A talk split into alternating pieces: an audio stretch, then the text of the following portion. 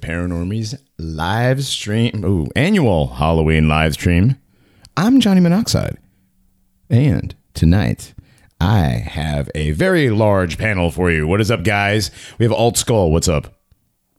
Hey, konnichiwa. Konnichiwa. Reinhardt von Krieger. Hello. What's going on? Dogbot. Howdy, y'all. Howdy. Down in the dungeon. Uh, probably just hanging out tonight. I don't know if we're going to take in too many notes, but uh, what's up, Grognak? Yes, out of the dungeon and into the frying pan. Yes. Uh, Hudson will probably be stepping in a little later, but right now it's just uh, the one, two, three, four, five of us.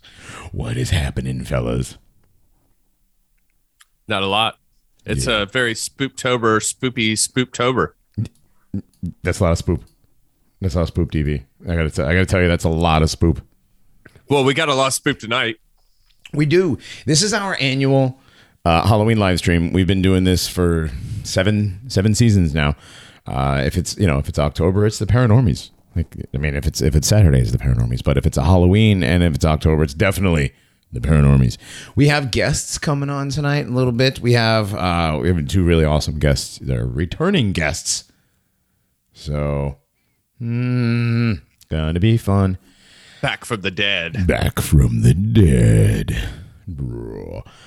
Anyhow, Unfortunately, unfortunately, we can't do a call-in show this time around. But you know, maybe in the future we could do some spoopy call-in stuff. yeah, stuff. we're definitely gonna do. We're definitely gonna do spoopy call-in shows. Um, but uh, right now, right now, we are live. We're live on Pilled. We're live on D Live, and we're live over on Odysee. Hey, everybody. Uh, over on Odysee, we got what do we got? A couple people. We got uh, War Crimes hanging out with us. Over on D Live, we have Saxon Rockwell, Giles Corey, and that's it so far over there. And over on Pilled, it's deep over on Pilled. We've got the Blue Mage, Shiva Shampoo, Negative Zero, Jay DeKing. War Crimes is on both. All right. Uh, who else we got? Backlash and uh, Negative Zero is just all up in the chat. Um, based nerd. awesome. Hi, based nerd. Backlash is already donating, gift gifting shades. Thank you very much. Yes, you guys can stop by Pilled and donate gold pills to the Paranormies so we can do more cool stuff like that intro. Did you guys check that out? Did you guys did you guys check out the intro? That was pretty sweet. This was pretty sweet. Awesome. I love it. Yeah, it's great. And we have cool graphics. We have a cool uh what do you what do you call this? Uh, a scene going on, Reinhardt? Is that what it is? The scene? What our our content set up here? Yeah, on the on the live stream. What is that? What do they call that? Is it a uh, yeah, frame. frame? Yes. We have the we have the uh if you look really quick, they kind of have that Carmen Miranda like fruit hat going on, but it's actually Bigfoot and a UFO coming out of the skull. Um I do like I do like the new logo. The logo's awesome. Yeah, I love it. It kind of sets us apart a little bit, and Yeah. it's good quality. Yes. We have a lot of Halloween stuff going on. Um, yes, Blue Mage, the Archaix show was awesome. Stick around. Oh, somebody have a bird? What's going on? Uh, sorry, that's me. Do you have a bird? It's outside. Oh, I- the windows open. Oh, that's cool. No, that, that's really cool. I, dude, I, I love like where, where we live in the middle of the woods. I love the. No, it's fine. Right, I won't close my window. No, you're good, dude. When we had um we had the Atlantic Centurion on a long time ago. Um Lawrence Murray, we we did meme magic, and he was afraid that his bird doxed him. He's like, "Oh God, the cockatiel was all over the show." you guys have finches or something out there. Anyway, man, um, anything spoopy happened you guys this week? I mean, it is the weekend of Halloween. What's what's going on? Is there anything spoopy going on? Um, you know, I got up and went for a walk at like five the Uh-huh. other day, and I noticed that all the large Halloween decorations around my neighborhood had been knocked over, and there was no wind, no rain the night before. Was it you? No, it was not me. Just It was it I mean- was not me. I had to ask. I had to ask. it's not spoopy per se, but I'm gonna make jack o' lanterns this weekend with my kids because we have so many pumpkins that I grew Oh, that's this year. awesome, dude. Yeah, That's awesome. it's gonna be fun. Yes, we are. Uh, we are doing. We're doing tomorrow. We're doing um, a Halloween thing at the at the zoo, and then we're gonna do. What else we got? We got some some Halloween thing going on. You know, it's Halloween. Get the kids do Halloween stuff with the kids. Yes, we're not gonna do anything really scary though, because you know, like I want to take the boy. I want to take the older one to like one of those really really scary haunted houses. My kids would completely freak out at that. Yeah. Uh, especially my older one. Your years are probably more mature than mine are, but Uh, well, no, he's he's 15, but it like the, Yeah. the three year old would probably handle it better. Honestly, right, right. she's a- like, dude, she's a, she's a beast. Like she would just be like, she'd be like, oh really, and just fuck up whoever was like trying to come at her. I, I believe they had here at the amusement park type places, they'll have one every once in a while around Halloween, and it won't be scary at all. It's nothing like the really good ones that set up around the US, especially in the South.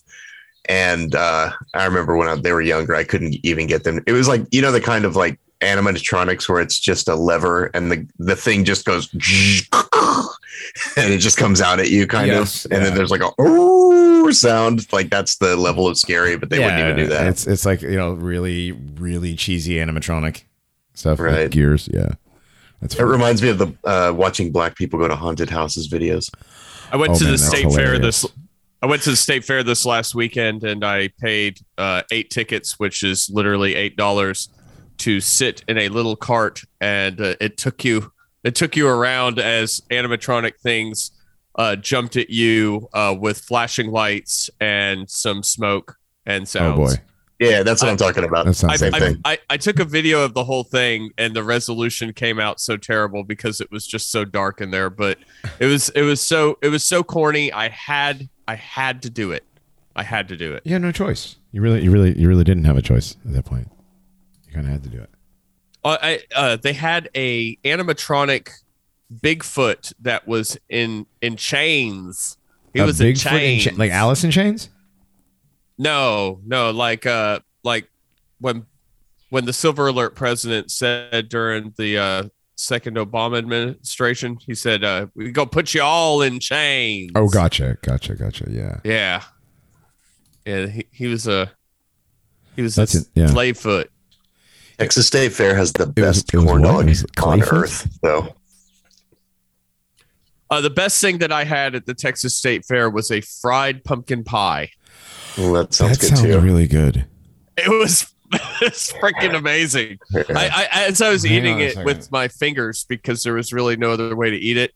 Um, I I said I could eat this every day for the rest of my life. Oh of man, course, the sounds- rest of my life would, after eating enough of those, would probably be three weeks. But it would be an amazing three don't weeks. know, It man. would be a That- good time while it lasts. Yeah, that'll be a really, really great time. I don't know, man. Fried. Now, was it a pocket pie, like an apple pie, like you get it, like like like a McDonald's or something, or was it? How do you fry a pumpkin pie? Did it? Was it like Uh, a, a slice of pumpkin pie dipped in batter and fried? Okay, so it was it was I'm intrigued. all all right. You know one of the little paper things that they have for fries.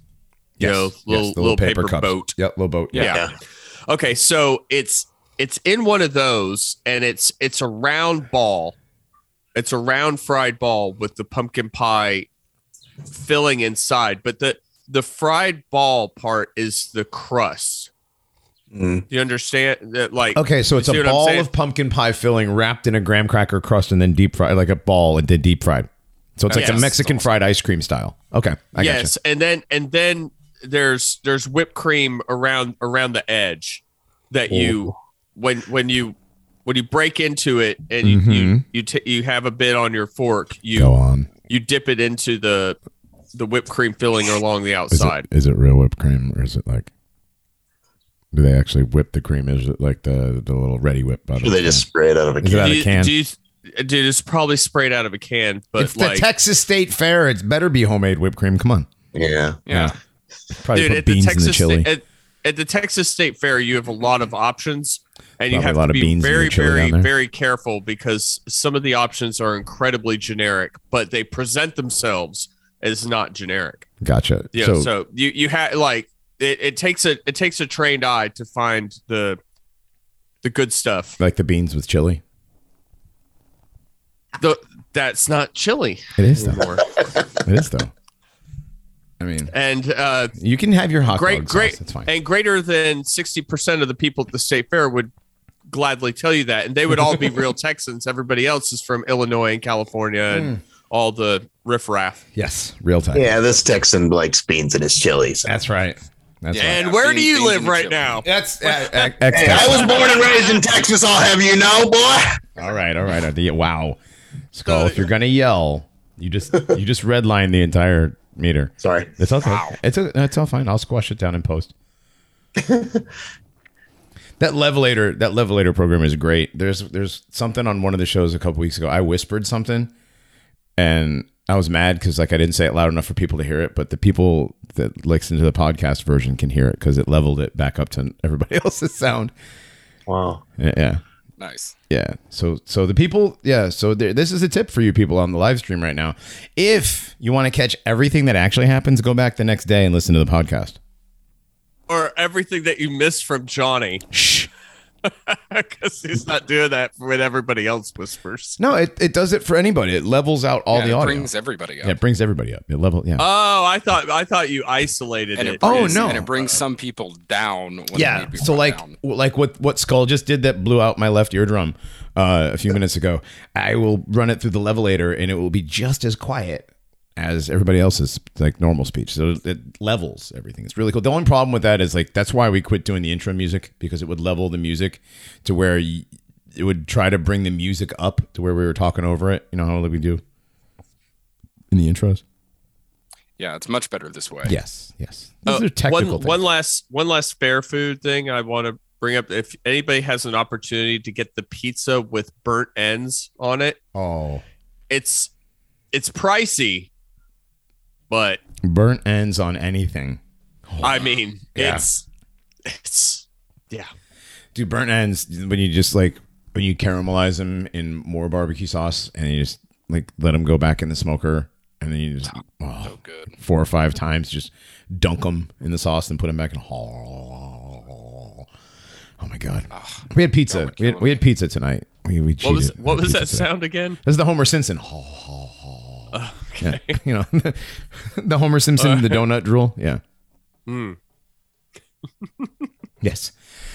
All right. So, um, does everybody have candy prepared for? What are you guys doing for Hall? Like, since Halloween's on a Monday, when is the trick or treating occurring this year? Saturday, Sunday, tonight? I mean, we've taken my kid to a trunk or treat, a couple of trunk or treat things at churches, and then we'll probably go around like our neighborhood Monday night. Monday night, right? Are, are people actually doing it Monday night? Well, most uh, the trunk or treat thing has become ridiculously popular recently, so I'm pretty sure most people are getting it all done, especially those with younger kids. I figured they would do it on the weekend. You know? Yeah, but Yeah, you'd have to coordinate like everyone, and Yeah. there's really not a way to do that. And I guess so people are just going to go out Monday night and see what happens. Yeah, Yeah. that was. Well, that's the thing is like most people on Monday nights would be like, "It's eight thirty. I gotta go to work tomorrow. Fuck it, I'm going to bed." Like, I Yeah, I sh- we'll take our kid out after dinner and then you know go for like an hour, hour and a half. I That's shaved it. my beard and uh, got a white hoodie and Ray Bans. is that is that an Uncle Ted reference? I got it. Yeah, that's Uncle Ted had a beard though, didn't he? he had a mustache. He had a mustache. That's right. That's right. I used to have I used to have a hoodie with him and his hoodie on it. That's that's uh, that's clever. Yes. I like that. Yeah. I, the the what do you call it? The um the thing one it was one of those iron on types. It was the cheap. It was like one of my friends had like a, a cheap t-shirt maker machine. No, no, nothing like we have over at Dissident Apparel, by the way. Oh, Was Speaking the of, you need to go to Johnny, do- dissidentapparel.com. Johnny, do you want to show it? oh, guys, did you know that we have a whole shitload of cool new merch that's dropping like now? Pre-orders starting November first.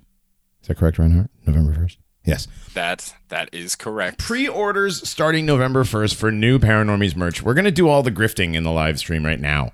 So, um drop. I mean, it's not really grifting. No, roll- we're not selling. We're not selling. We know that. political access or anything. Roll that beautiful bean footage. I mean, put the put the uh, thing up, Reinhardt. Yeah, it's it's up. It, Okay. Just stream delay. All right, it's cool. Sweet. There it is. Yeah. So Would you look at that? We have opening November first. we have we have uh we have paranormies hoodies hoodies paranormies hoodies. We have long sleeve t-shirts. We have short sleeve t-shirts. We have we have an i hate the antichrist. Yeah, that one in the the right center there. The, the robot that is an i hate the antichrist down both sleeves. Yeah. yeah. I'm gonna need to get that in a couple of different versions. The necronomicon necronormicon excuse me. Cover. Yep, even have a Necronomicon shirt. Yes. And stickers to negative zero. We will have stickers. And there will be Bigfoot. Sure. Is there a Bigfoot shirt? Where's the Bigfoot shirt? Well, it's the skull. It's Yeah. the skull, yes. Yep, these will be open. We've got the Halloween shirt as well, the Spoopy Tales of Terror. That is the uh, that is also the artwork for this live stream. Yes, it is. And then we should probably we should probably like put Noisereich stuff up on there with ours too. Don't forget, Oh, we have noise. Yes, we have we have uh, musical friends as well. Our friends Aether and Hudson and some other people have put together an awesome compilation called Noisereich. Or actually, that's the name of the project. And what's the name of the album? That's the name of the label. That's the name of the label. The oh, the label. the pro. Okay, the label is Noisereich. Excuse me. The album is. Uh, I don't know. I don't even know the name of the album. I just like clicked on it and listened to it. It's pretty dope though. Yeah, that's that's where your that's where your elitist music snob co-host comes in is to correct you on things like the label. You know, Uh, okay, I it's mean, the it's the Electronica compilation. Okay, it's Here's the elec- Bandcamp link in the pill chat. Okay, it's the Electronica compilation. I knew it wasn't like a real album name. That's why I was like, didn't really care to remember it. Sorry. I only remember. Listen, that's one of those things. It's like you guys got to really check out this band. They're so cool. Really, what are they called? Uh, Well, this is a band that I like. This one song. Cool. What's the name of the song? Well, it kind of goes like, yeah, exactly. That's why we don't listen to your music, people. Anyway, these are Oh, apparently some people are having issues getting pills. Can't get pills. Who can't get pills? Oh, negative zero. Yeah, you can't get pills right now. Hmm. Yeah, I'm gonna hit somebody up Hit up one of the devs. See what's going on. All right. Whoa. so if you want if you want to go to YouTube, you can go to Noisereich Records. That's N O I S E R E I C H Records. Yes. All of that And, stuff will uh, be in the links too. Yeah, go ahead and, and like and subscribe their stuff. It's truly amazing stuff. Yeah, it's really good stuff. And again, these are all of our friends. So we actually know these people. All right. So who else? We have uh, uh Squeezles and Arcady Cad over on over on D Live too. Now we have we have a few people watching on D Live. No pressure, guys. No pressure. A little bit, little bit of people watching. Kratom Lanza is back. So, and oh, Skull. By the way, Kratom Lanza says he was listening to your VM from yesterday, and it's already old news. Oof. It's already old news. Yeah, I mean that happens though. Like you know when you talk when you talk about current events with the news cycle as short as it is announced. Remember when the news cycle used to be like a week, and then it was like a weekend, then it was 24 hours. Now it's like you know on on the hour the news cycle. changes. Well, with with paranormies, the news cycle actually comes after we talk about it. yes, Yeah, exactly. We Yes. get all the really cool updates like two hours after we end the stream. Mm. it's like we do That's the not what. I, I meant. We predict things, but that too. Yeah. yeah. Well, there's also that like we'll we'll say we'll close a show, and then like while we're sleeping, a bunch of cool shit happens. Yeah. Happens all the damn time. Oh, Man, um, so did you guys? Did anybody? Did you guys stock up on your fentanyl candy? I've got my son's bag of fentanyl candy sitting right next to me. Awesome. I have my my three year old's bag of uh, marijuana edibles that she got from the apartment complex we went through. Nice. nice. I mean, literally everybody. It was like it was it was like, would you prefer a brownie, a cookie? What would you like? Just like some weed butter, you know? I It was like, have my my fentanyl Smarties and my uh, razor blade dum dums. they put that's a tricky one because the dum dums are so hard. No, they didn't even try. It's actually just a razor blade. Just taped to the out dum dum handle. Like- There's there's the meth rock candy, but it really tastes terrible. That's that like was it tastes like anhydrous. No, that- like don't don't. Dogbot. yeah. Those were the those were the things from the urinal. Oh, That wasn't rock candy. That wasn't even meth, bro. Like yeah. Why been up? Why have I been up for a week? that's how long. Well, that's how long you've been out of the scene, bro. That's the yeah. It's not a bad thing though, man. You don't, you don't want to know about the things that are, that are out there nowadays, man. I'm just kidding. I know we're all we're all joking. Nobody eats the rock candy in the urinal. Okay, I didn't even eat candy. no.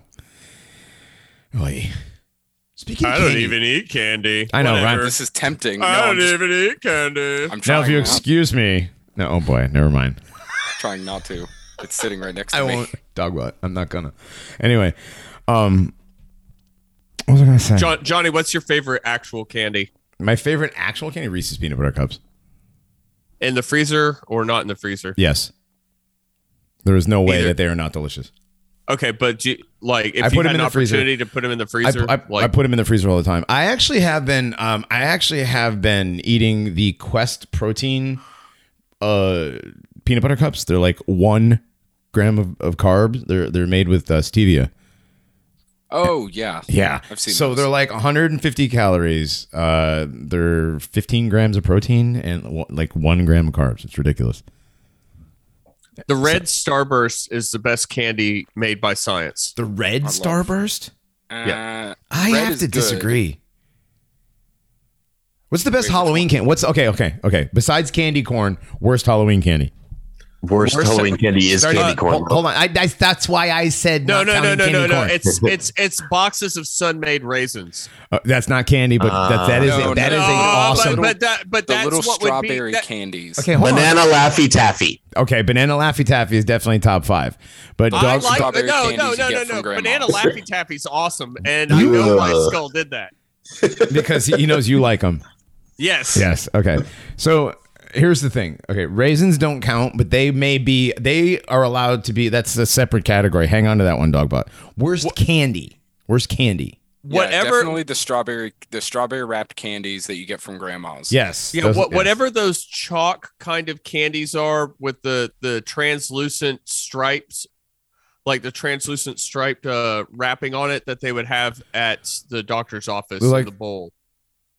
Like the little, like a little roll of them, like like they're tiny dimes or something rolled up in a. Yeah, well, look, no, they're like it, Those are like the Smarties. size of- Smarties, they're- Smarties. right, no, yeah. they're they're like the size of a small tootsie roll, but it's like it's it's terrible. It it tastes like cough medicine. I know what you're talking about. Yeah, those. I don't think I've ever gotten those in. in I know what you're talking about though.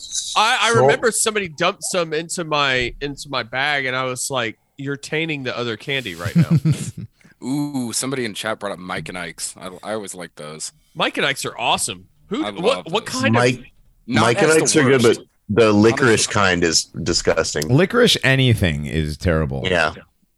Also, saltwater taffy. Whenever anyone put that in my bag, I was like, "What are you doing?" Dude, I love Dude, saltwater salt- taffy though. Saltwater I love taffy's awesome. taffy. And why are you Oh, so I hate it. loud? Yeah, what, Skull, you're very loud, by the way. Am I? I'll, Yeah. I'll push the mic away. Is that better? Yeah, that's a little That's better. better. Yeah, That's are you? better. We got to get you something that uh we have. I know that I recommended the Yeti when I had a Yeti, but uh, we have moved on and have upgraded. We're gonna have to upgrade you. Okay. No, well, no, well, no. The up, I mean, like that was the thing. Was like when I like the second season of the Paranormies when we all switched over to the uh the ATR mics and um It- and, It's and not. you, you could the Yeti's giving me no, nothing but fucking headaches. So yeah, you can't I hear the- love to have another suggestion. Like the guy down the street turning pages on his phone book.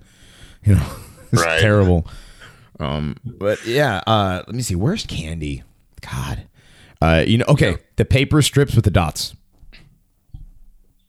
What is that? Ah, yeah, those Oh, are yeah, those, are terrible. Yeah, it's know, like just John, we- sugar No, dots dots stuck to wax paper. Yeah. We actually have the opportunity to get Yeah, a yeah. fresh a fresh opinion on the worst Halloween candy. Oh yeah. Yeah, our first guest of the night just joined us. Oh nice. Good. And our first, who's where's that? Why is my screen not opening up? Here we go. Our first guest of the night is one Matt Landman. What's up, buddy? Hey, can you hear me? Yeah. What's up, bro? Cool. not too much. What's going on with you guys? Oh, I, will tell you what's up. Can I tell you what's up? Absolutely, you better. I got this. I went. I went to this. It's like the store by Mart. It's like this shitty Kmart store. Oh, I'm sorry. Can I curse? I don't know. So yes, yes, by all means. I just got this bookshelf for my office, and it's like put it together in 20 minutes. It's so easy. Just slides slides right in. So I spent like two effing hours on this thing, and in the end, it like it like broke, man. It like it like the way that it was supposed to slide in, it had to slide in all perfect, and one of the notches was like faulty, so it like janked. And I was so patient. I wanted to flip out on the thing so many times. I was like, no, Matt, this is going to be your bookshelf. This is going to be your bookshelf. And at the end, it just broke. And I went totally AWOL on it and I broke it into a million pieces. And what am I going to do? Bring it back to return? I don't even know what to do now. I'm never buying one of these IKEA put it together bullshits Oh, ever again in my dude, we just life. put together never, ever, ever. Yeah. So, um, yeah, those dots, I don't know what I remember those things. It's like primarily you're eating paper, Yeah. basically. right? It's like dots of sugar, like dots of colored sugar on ladybug shaped dots of sugar on wax paper. Ugh. That's what it You know what candy I hated as a kid? That fun dip with the with the like the, Oh, yeah. the With the candy chalk? stick. Yeah, the like chalk stick that you were supposed to lick and stick into like the the pockets of powder. What about ring pops? But talk about you don't know what's good. I no, ring pops, dude. You, you like you'd have it on your hand Oh, all day long. the and you'd have this rainbow nasty. stick umbrella umbrella looking thing. No, the ring pop. It's like a, a ring candy. Oh, the ring one. Yeah, and you get it. You'd lick it, and it would like start melting down your hand. You'd have like. That's a gr- that's a girl's candy though, right? I mean, like- not, not when you're I five. pops. Not when you're five. Yeah. Yeah. I mean, if you if you've got ring pops on all your fingers and you're like 15 years old, then You're- yeah, there's there's an No, issue. if you got ring pops on your fingers and you're not doing like a Thanos thing, like you know, Or what I mean? ecstasy. Or an- yeah, right, or on ecstasy. A lot of it. Yeah. yeah, yeah. Johnny, I, I know you said not to, you know, I know we set it aside, but really, who invented candy corn and how did it become a staple of Halloween? Is it some sort of uh. Halloween humiliation ritual or something? It something? has It's to so be. It has to be. There's nobody. You know what? I'm looking it up right now for the street. Is there anyone who likes it? so yes, Is it actually, even there made was out of corn? No. Well, actually, yeah, it is nuts because it's corn syrup and corn syrup salt. It's Oh, literally all okay, corn. all right. It actually is. It actually is all corn. It's corn syrup and corn syrup solids, and that's it, and wax. My my friend did a new version of the everything uh, corn is in everything thread the Oh, other really? day, and like it it You blows didn't- my mind. And you didn't post it. Well, it's it was a Twitter thread. I've been asking for that thread for like ever, and I can never find it. And your your friend made a new one, and you're like, nah. You you know Stain Haynes? I do. yeah. Yeah. He sent me a very lovely shirt. Yes. Yes. Hey Johnny, do you guys still get dressed up? Uh, I mean, how old is everybody here? I'm like 42. What's what's the is there a cutoff line for like being a respectable human being? I mean, there is. I have kids, so I'm allowed to do what I want. Right. I, I don't. Yeah. I mean, 42, if you're 42 and you're dressing up for a Halloween party, you're cool. But if you're, I don't know, dude, if you're 42 and you're a single guy and you're answering the door in a costume to give kids candy, you got to be very careful so you don't look like a perv. But yeah, I think, I think you can get away with it still. Well, there's like a party tonight, for instance, but I just I feel so lame dressing up. It's just like I, I have I've always felt lame dressed. Are other people, I, I, are other people doing it? yeah, but they're like 20, man. Ah, yeah, I get it. I get it. Mm. No, I get it. I mean, I always I kind of felt weird at Halloween, at costume Halloween parties too. But if you're thi- the only one who doesn't dress up, it's kind of more weird. Matt, it would be funny if you dressed up as an airplane pilot and said you're about to go spray the the neighborhood. Yeah, that's what everyone says every single year. Like Matt, why don't you be a chemtrail plane? Ha ha ha. Oh, real quick, guys. Yeah, just Matt, the, just the pilot, but like you need to have sunglasses on too. Like you didn't have to like do you're- uh, like I'm, walk I'm the around drunk pilot, but Yeah. don't tell anybody. Okay, so so- gas. Okay, this is actual content here for a second, guys. I have a real thing. Um, where I'm working every day, we get a ton of what are now what we've discovered are called anthropogenic clouds. Um, I am so mad at science right now because they have officially just skipped right over like telling you that chemtrails actually exist, and they just call them anthropogenic clouds now. And the crazy chemtrail people are still crazy somehow. What do you That's think of that? big Matt? word. What do you, That's an- a big word for small brained right people. but it's literally it, it literally means chemical trails like it literally yeah. means Well, clouds- anthropogenic means uh, Man-made. man-made. right Man-made. right and that's usually subscribed to the climate change, uh, global warming narrative that the that there's global warming and it's anthropogenic Right. because there's all these skewed conversations that are all f- false conversations. I don't want to get away from the um, costume because we talked about the chemtrail pilot. Yeah, yeah. What are the good conspiracy costumes? Conspiracy You know what I costumes. mean? Um, in Israel, a big uh, one is uh, to be the Twin Towers. Too soon? Too, too soon? They, they literally no, they, they No. literally do. No, they literally do. They have 9-11 parties on like Halloween. They dress up. Somebody dresses up like a plane, somebody dresses up like another plane, and two people dress up like buildings. Oh, yeah. I don't know. There, you could dress up as a few things that aren't real. You could dress up as an astronaut. You could dress up as a dinosaur. You could dress up as a virus. Like a lot of costumes are already like, you know, they're fake as it is, right? You But could go as a nuclear warhead. Right. Yeah, I'd like to be really educational and witty. Maybe I could uh, be Project Bluebeam or HAARP or something. something. Um, I went to a costume party one year at uh, UC Berkeley. It was a grad a grad student party, and um, everybody had to be like a mashup costume. And so there was like there was like Fat Albert Einstein. Um, there was like uh, what, was, what were some of the other ones? There was um, uh, Abe Lincoln, Abraham Lincoln Park was a good one. Um, like all, it had to be some kind of a mix, right? But uh, my favorite was Fat Albert Einstein. That was that was the guy really went into it. He did like the full on Fat Albert suit, like a fat suit, and then the Albert Einstein wig. But most of you guys don't really- remember. That's really creative and witty. Just, Did you do dress blackface? up. Just dress up as the entire circular sigil CERN Hadron Collider. That's not a mashup.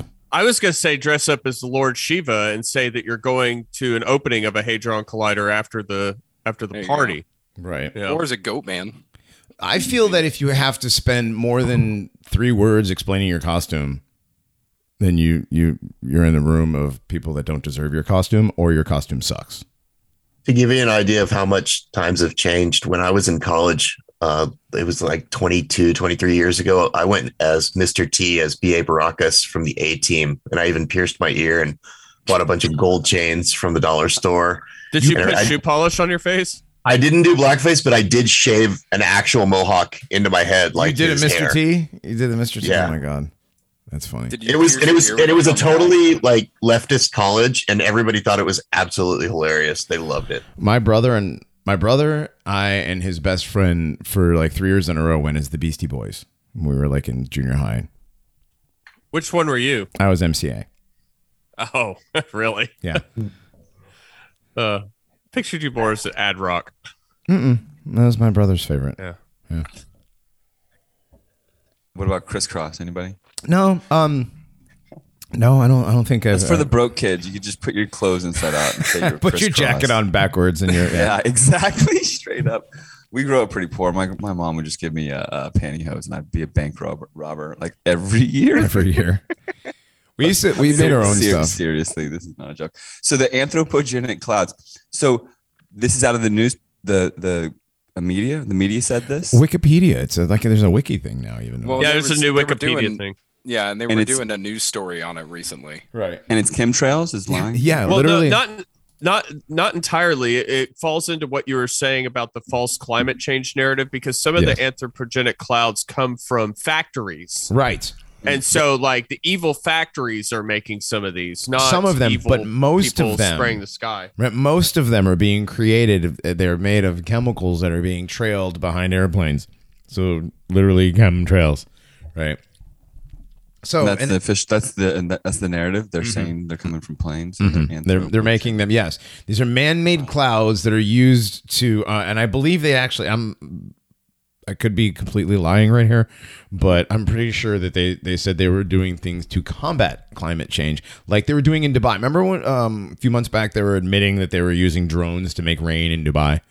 Yes. with lasers. Yeah. with laser yeah right. So like it's the same sort of thing. They're like yeah you know we say we, we can't do this stuff but we can do this stuff. We just gaslight you and make it so that your your family doesn't talk to you anymore. It's cool. They just yeah, they just laugh about it. yeah my aunt hasn't spoken to me in three years over chemtrails okay?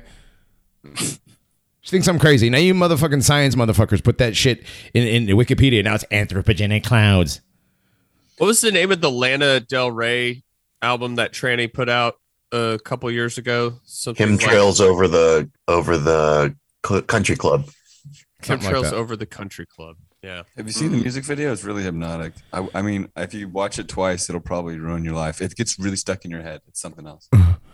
It's yeah, I'm probably gonna a, stay uh, away from that. Like I normally. Have you seen? do. Has anybody seen the music video? At the No. end, they, I do my best end, to not they watch music videos ever. They, they turn to vampires at the end and start like devouring each other. It's really weird. It's like it's it's demonic. Skull? and, and this is and your it's, normal, territory, it's it's it's it's normalizing chemtrails. of course. Um, it's called chemtrails over the country club. It, but it gets really and it, it's like a seancey kind of uh, trance kind of, and in, in the end they get, they all get really weird and dark. It's it's super Matt- wicked.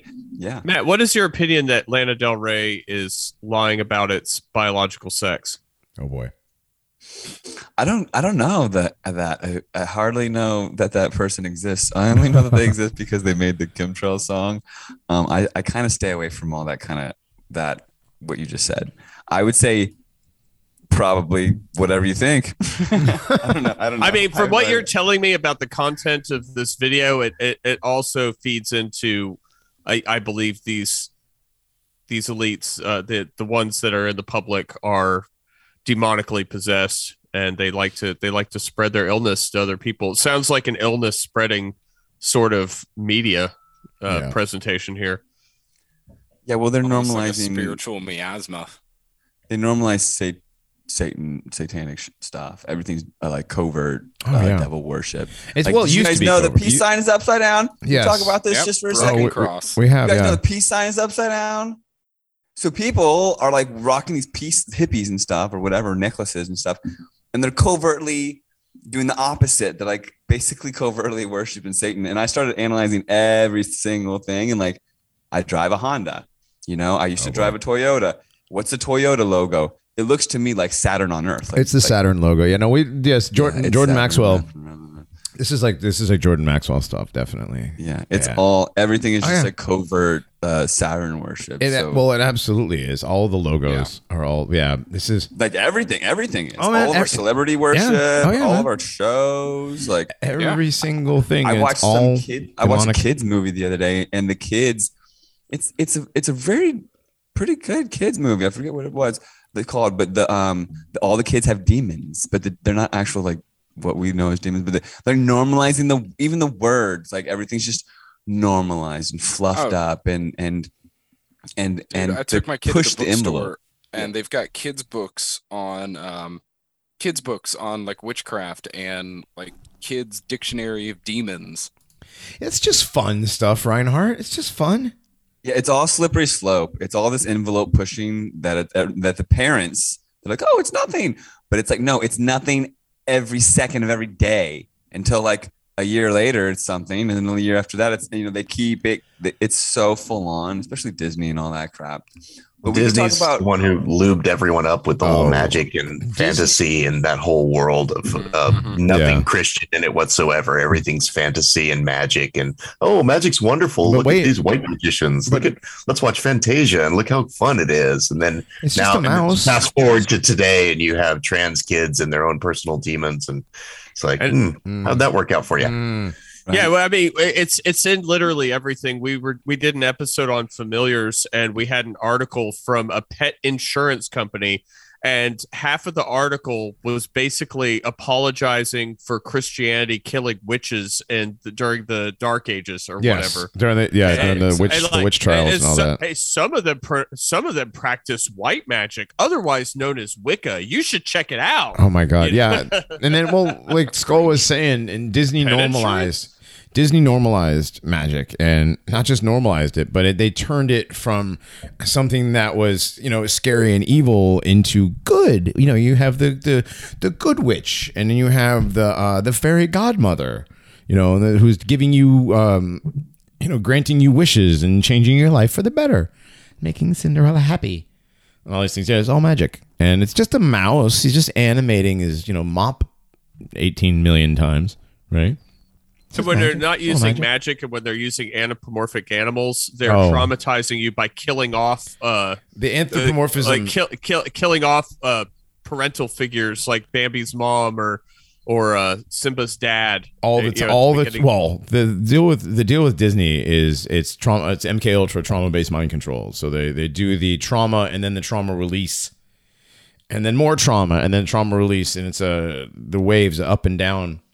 Um, Or it's um, Peter Pan with Yeah, a oh. pedophile. Yeah. Like, hey, leave your parents and go off to this fantasy island where you'll Mhm. never grow up and you can hang out with adults that love you. and Pinocchio as you are. Pinocchio was literally a movie about trafficking kids. and then Yeah. you turn And- then you turn to an ass. Well, and what's funny is the Pleasure Right. Island stuff is not even part of the original story of Pinocchio. No, that's just something Walt added. That is something that Uncle Walt. Yes, added. everybody's favorite mustachioed, weird, drunk uncle with the cigarette in the cigarette holder. And it's weird because he kind of made his own pleasure palace. Island. Yeah. Yeah. Yeah, we will have more for anybody who doesn't who hasn't listened yet. Ed is our season seven opening episode was the uh the Satanic Kingdom of Walt Disney. That's right.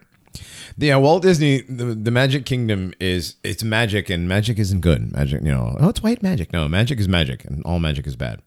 Sorry. Yeah. I'm sorry. I don't. I don't. I don't. I don't know that any of this sorcery type stuff could be could be good because even with the good stuff, it always comes with a price, right? Like the uh the fairy godmother, you know, she'll she'll she'll put you in the glass slipper and turn the pumpkin into a chariot and turn the mice into horses and stuff, but you got to be back by midnight, otherwise you get poof and you know everything's gone.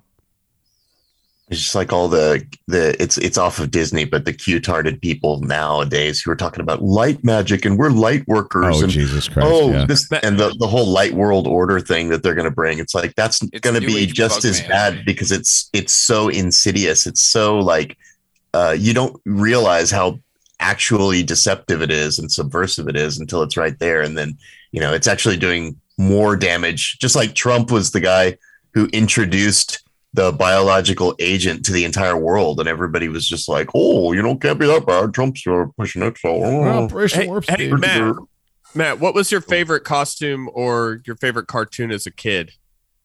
Well, that's a that's a that's two questions, Mm. one at a time. Costume. Well, he already said he was poor, so I was Well, poor.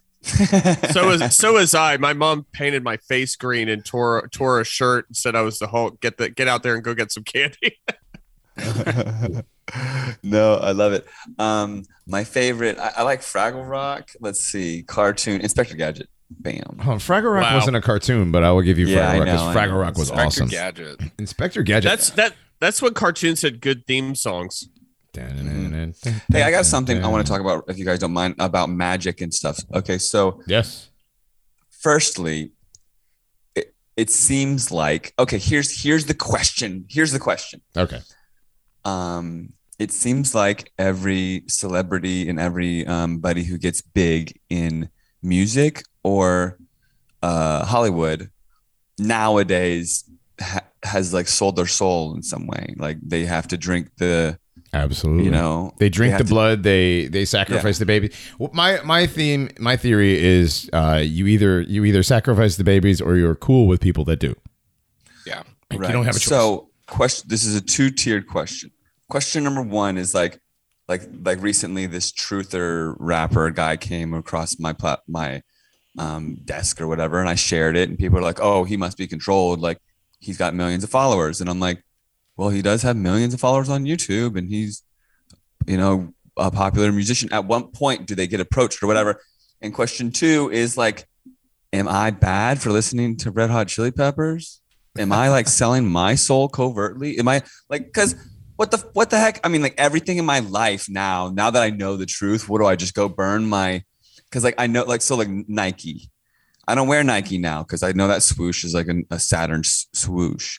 But like I'm not gonna like is my Honda like devil horns? Am I gonna just go Yes, throw in it my is. car? It is Yeah, devil and, like- horns, but also you can't do that because you're going to drive yourself absolutely crazy. I Because can't. it's I got lit- a car. I because drive it car. because Matt, it is literally everything, and it is set up that way because this is the beast system that we live in. Matt, I totally understand and get where you're coming from. My favorite band is Nine Inch Nails, Right. right? And Right. like, and, and, and well, not like uh, maybe in my top five favorite bands. I have some Nine Inch Nails Godflesh. merchandise still. Yeah, Godflesh is my favorite band, and like, they're not that popular, but I still like their music. You know, um, but you, here's So the is it, thing. It's like is it guaranteed that they like okay, Red Hot Chili Peppers, they say um Hollywood's made in a basement, or I mean uh, space is made in the Hollywood basement and all this. They're telling us like Chris Cornell, he he evidently was cool. He didn't play ball. They they took him out, I guess.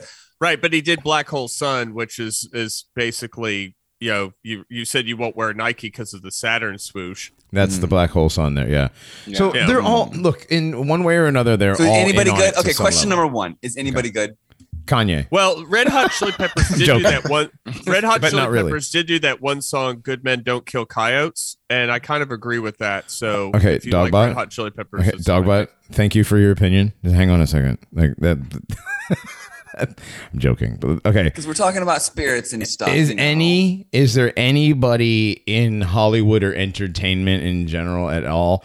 I mean, you've got your you know, you're almost there. It's like your your Mel Gibson's, you know, your um, I mean, is this are we literally in Satan's like total freaking hijacked realm? Is that really what's going on? That that Yeah. anybody who's got a good heart, they're like, come over here, little whatever. We're gonna eat you for breakfast. It's like, is it There- really that bad? Is that really where we're at?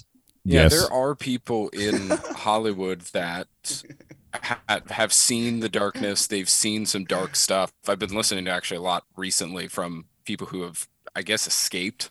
you can use the term, but mm-hmm. usually when these people reject the darkness, they don't want to play ball. Yeah, they're they're pushed off into obscurity, right? They're mm-hmm. they're relegated to acting in lower lower class movies or you know a writer's room whatever they don't do much and then they just kind of fade out um, Yeah, you're not going to get to a certain degree. And No. Well, a lot anybody of- who's way up in your face on the screen is Mhm. has had to sell their soul in some manner. And uh, I actually question like if these people even remain existing in their own bodies after a certain point, but up to a certain point, you do have to give pieces of yourself away at, at least. And I don't even Right. think that necessarily means that you take part in like some eyes wide shut ritual where you sacrifice babies.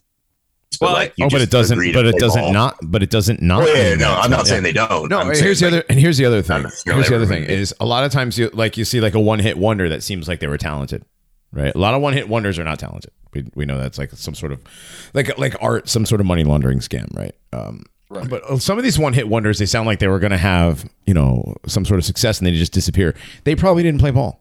You know, they probably didn't want to. They're, they're like, oh no, we're not doing that. We're not sucking Satan's dick. Sorry. But Right. the- you brought up the guy with the million YouTube followers. Whatever Yeah. the form of whatever the form of media there is, the currency is, you know, like you know how many followers he has, right? Mhm. Whereas in the past, like with a musician, uh, you could see how high their album goes up on the charts. Right, or how many gold Right, records right. they had, or whatever. So album like sales. if the the the thing is that they're probably they probably have compromised on some level to achieve the status that they have but also when it comes to the internet when it comes to subscribers and followers we i mean i subscribe to dead internet theory so i i think a lot of that stuff you know like out of his million followers how many actual human beings are actually following his music it's it's very difficult to say What about JP Sears? Is he is he eating babies or what? JP Who? Sears, the the Oh. the guy with the ponytail, the long hair guy. Yeah. the Um, comedian. there are those who have there have uh, trends investigated him and found that he is carrying very very many female uh, physical markers. Markers. Yeah, physical markers. So I don't I don't know anybody like again anybody who is put in your face uh quite a bit by this system whether it's you know like a, a hundred million youtube subscribers or a, a t- huge tiktoker or somebody on any any network doesn't matter what it is or um you know a new viral star or whatever. Those are all those are all put there. Every single thing that you see on any sort of media whatever it is whether it's television whether it's movies whether it's the internet whatever you got to remember every single thing that you look at is advertising. Everything. All of it. The and the more media you consume the more sigils that they can present to you and you're giving them consent to uh through the through the portal of your eyes into your your soul and your body so the more the more media we consume and as gen xers we've consumed a crap ton so it's like really hard for like as a gen xer myself it's really hard for me to divorce myself from all the cartoons and movies and TV shows and BS that I I consumed as a a young person, which is why we make and adult. references. Which is They're why we make so hard, constant though, references. Isn't it, isn't it amazing how how hard they've tried? Like with the science fiction genre, Mm-hmm. I realized just recently the whole genre of science fiction is is all mind control. Mind, it's all mind control. You Mhm. know, to give us this perception of reality. They've tried really, really hard. You got to give it to them.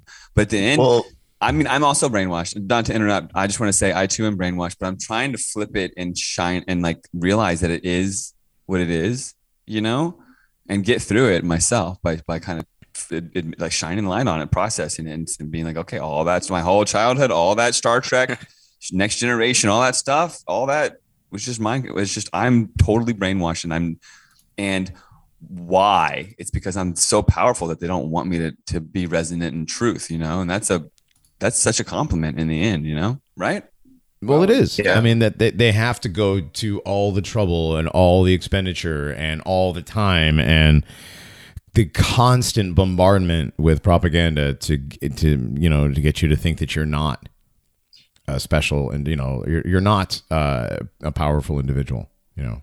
Well, Yeah, I yeah, was they want just- you dumbed down to to you know uh, evolution of monkey. You know, they they want you dumbed down to you are just a worker. Uh, all you are is a drone. Mm-hmm. Um, and you're a drone that gets up way too early, goes to work way too long, comes home and consumes way too much media. Yep. And, yeah. And doesn't Rinse, repeat. Um, rinse and repeat. rinse yes. and do repeat that. until until you kill yourself or die. yeah. And you Rinse. gotta I was gonna five say, to seven days a um, week. real quick, I was going to say two things uh, to you, Matt. Um, one is I think that a lot of these people that you see pushed up in front of your face, or if they have a million followers or something like that, a lot of it too. For, for example, if it's a YouTube person and they're not really connected to the whole Hollywood machine, the system is like a living, breathing entity, and it sees something that benefits it, and then it pushes that up to the top. And so, um, even if that person does have actual organic followers, it's because it's being shoved in people's faces for a reason because it benefits the system in some way. And as soon as that person goes off message, they're gonna get they're gonna either disappear or or worse, right? Or they're just gonna fade into obscurity. The other thing uh, you mentioned is about um, you know our being pow- powerful beings and and Dogbot mentioned like the portal of our our eyes being the targets for these sigils. I think that um, being aware of it is really important. And when you are sort of not putting your intention and then intentionally saying, you know, I don't give this my consent. For example, we were just talking tonight about how how we're celebrating Halloween. Well, Halloween is just this pagan demon ritual holiday when the veil is at its thinnest and the spirit world can enter into the material world more most easily and stuff. And I've like kind of struggled with that, but it's like, you know what? It can be fun though. And you know what? I'm not worshiping demons and we're going to have a good time. I'm going to make a jack o' lantern and there's no intention other than my kids and I are going to enjoy family time together. And I personally think that that cancels it out and that we are powerful enough beings that we do have to give it our consent. And when we do recognize it and don't allow it in, that it's not allowed in, in my opinion. Hmm. thanks thank you for that Yeah, I mean, the Lord has my faith, so like it, it it'll be a lot more difficult for this beast system to pull me away from my faith, which is strong. So Yeah. me me drawing some jack o' lantern pictures or some spooky ghosts because I love to draw. Like I'm not, you know, I'm not contributing to anything negative. You know, I I just like I love the plastic goofy American version of Halloween. You know, it's it's a fun time of year. That's all. It Well, absolutely is. It reminds me Halloween. When I think of Halloween, I think of going out trick or treating with my friends uh, back in in the suburbs in Connecticut when I was uh, when I was a kid. You know, when you used to be able to walk around the neighborhood with your friends. You know, no parents. You know, And Americans don't have that many real traditions. no, no. No, well, we really most know. American traditions are ethnic traditions, anyways. Yeah. For whatever. Matt, did you have any favorite horror Um, movies or anything? oh yeah you guys ever play flashlight tag I'll, I'll Oh answer that. yeah. Oh yeah. oh dude. yeah. Yeah. yeah Did so for those that don't know and i'll answer the question for those that don't know this is more so before the internet but um when when the neighborhoods didn't have you know all that those gadgets people in the neighborhood would just go out and play with people in the neighborhood and when they, Right. when it got when But it those- got dark they would play flashlight tag is like Mhm. fun, you know, Oh, yeah. um, white America. Um, Rosemary's Baby is really good. Oh, it's man. more sci-fi, but I lo- I wa- I rewatched uh, The Zardoz original other one is not sci-fi. Zardoz That's that's so- old no, I'm, school. I'm talking about another movie, Zardoz. I really like. I Oh, know, oh, oh, okay. Um, but some of these horror movies that I like are more um like sci-fi. Um, oh, Well, Skull's it? favorite horror movie is a sci-fi movie.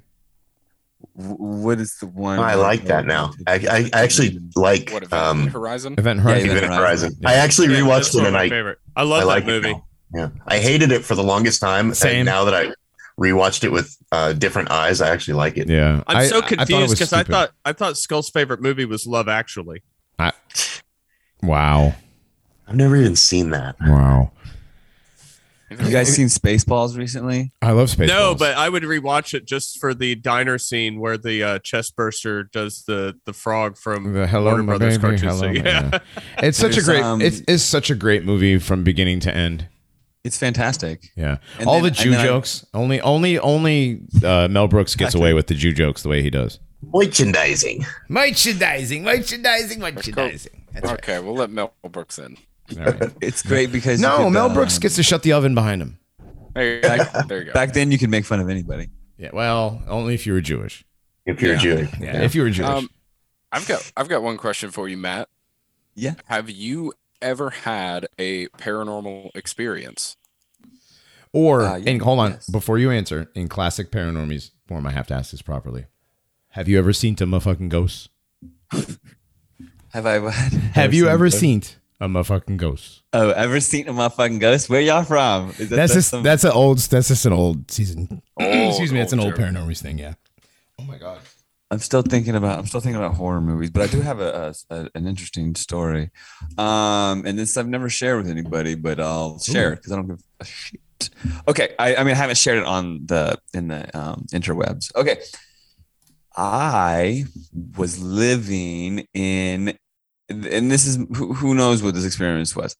I was living in Sedona, Arizona, and I went to visit a friend in um, northern Arizona in a smaller town, um, Kingman or something like that. Either way, I'm on the outskirts of this uh, small town in northern Arizona on this mountaintop at a friend's house, and um, three three people saw the same thing, including me and two other people, and it was. Um, long story short, we saw something in the sky like coming towards us, and it and it like dissipated as it got closer, but it was um like a 20 foot long.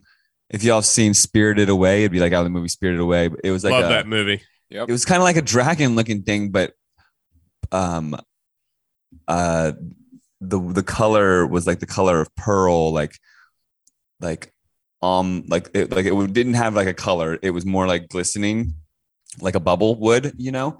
And it had like a mouth. It kind of looked like a big sperm almost, but like a dragon. And it was massive, like 20 feet long and out of this world. Complete, completely foreign to me and the like eight year old and my girlfriend who saw it. And all three of us saw the same thing. And I didn't want to place anything in their head because there's other people that were looking away that didn't see it. It was crazy who saw and who didn't.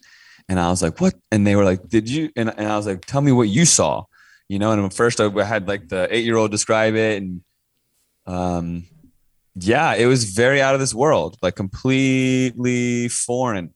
Another story, different story is I had a friend who moved into a farmhouse in Virginia and they had to leave because it was haunted. They, they had a, um, a slave woman from a noose hanging, screaming at them, and really weird stuff kept happening. Wow. Um, I didn't see, I didn't see anything Hmm. firsthand, but I, it was a, it was my fam family friends who they're they're being tormented by these spirits.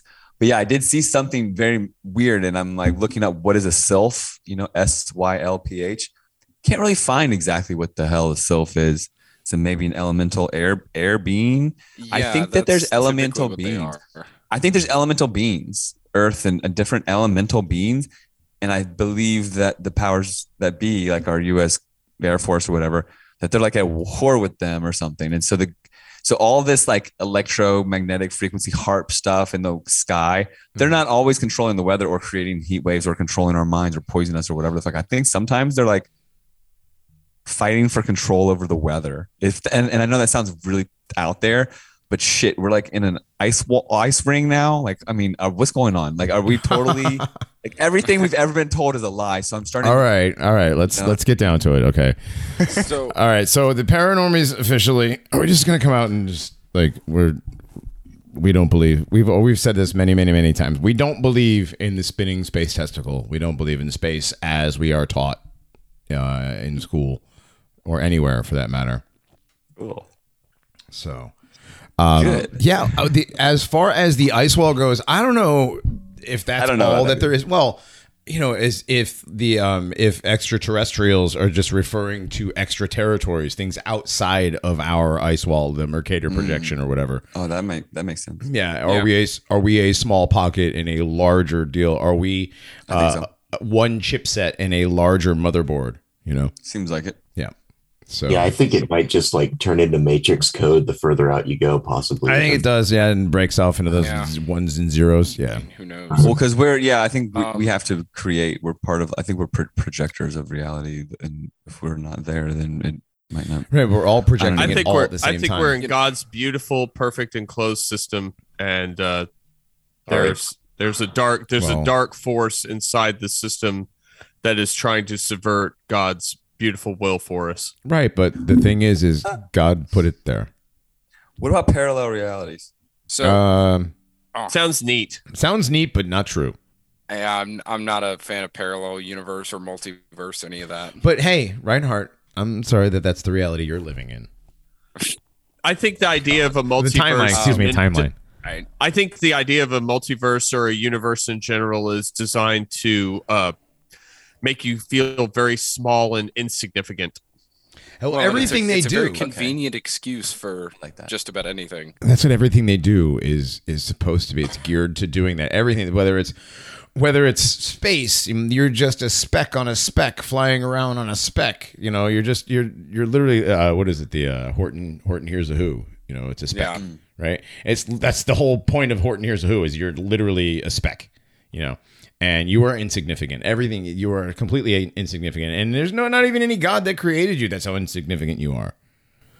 Yeah, it completely takes away from from this idea that our enclosed system that we have that there is importance to it because I mean the forces of darkness clearly are doing battle for control of this realm. So obviously this realm was important. We are not insignificant at all.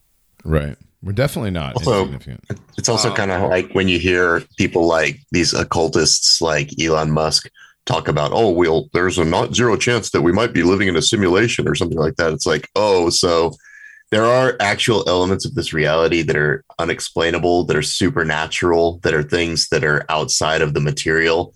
So they get in front of it and they go, oh, well, you're just a computer program. And actually, and that actually is almost the same thing as just saying we live in an atheist universe. And Right. it adds a creator, but um, the implication is that you're just basically ones and zeros, so it doesn't matter anyway.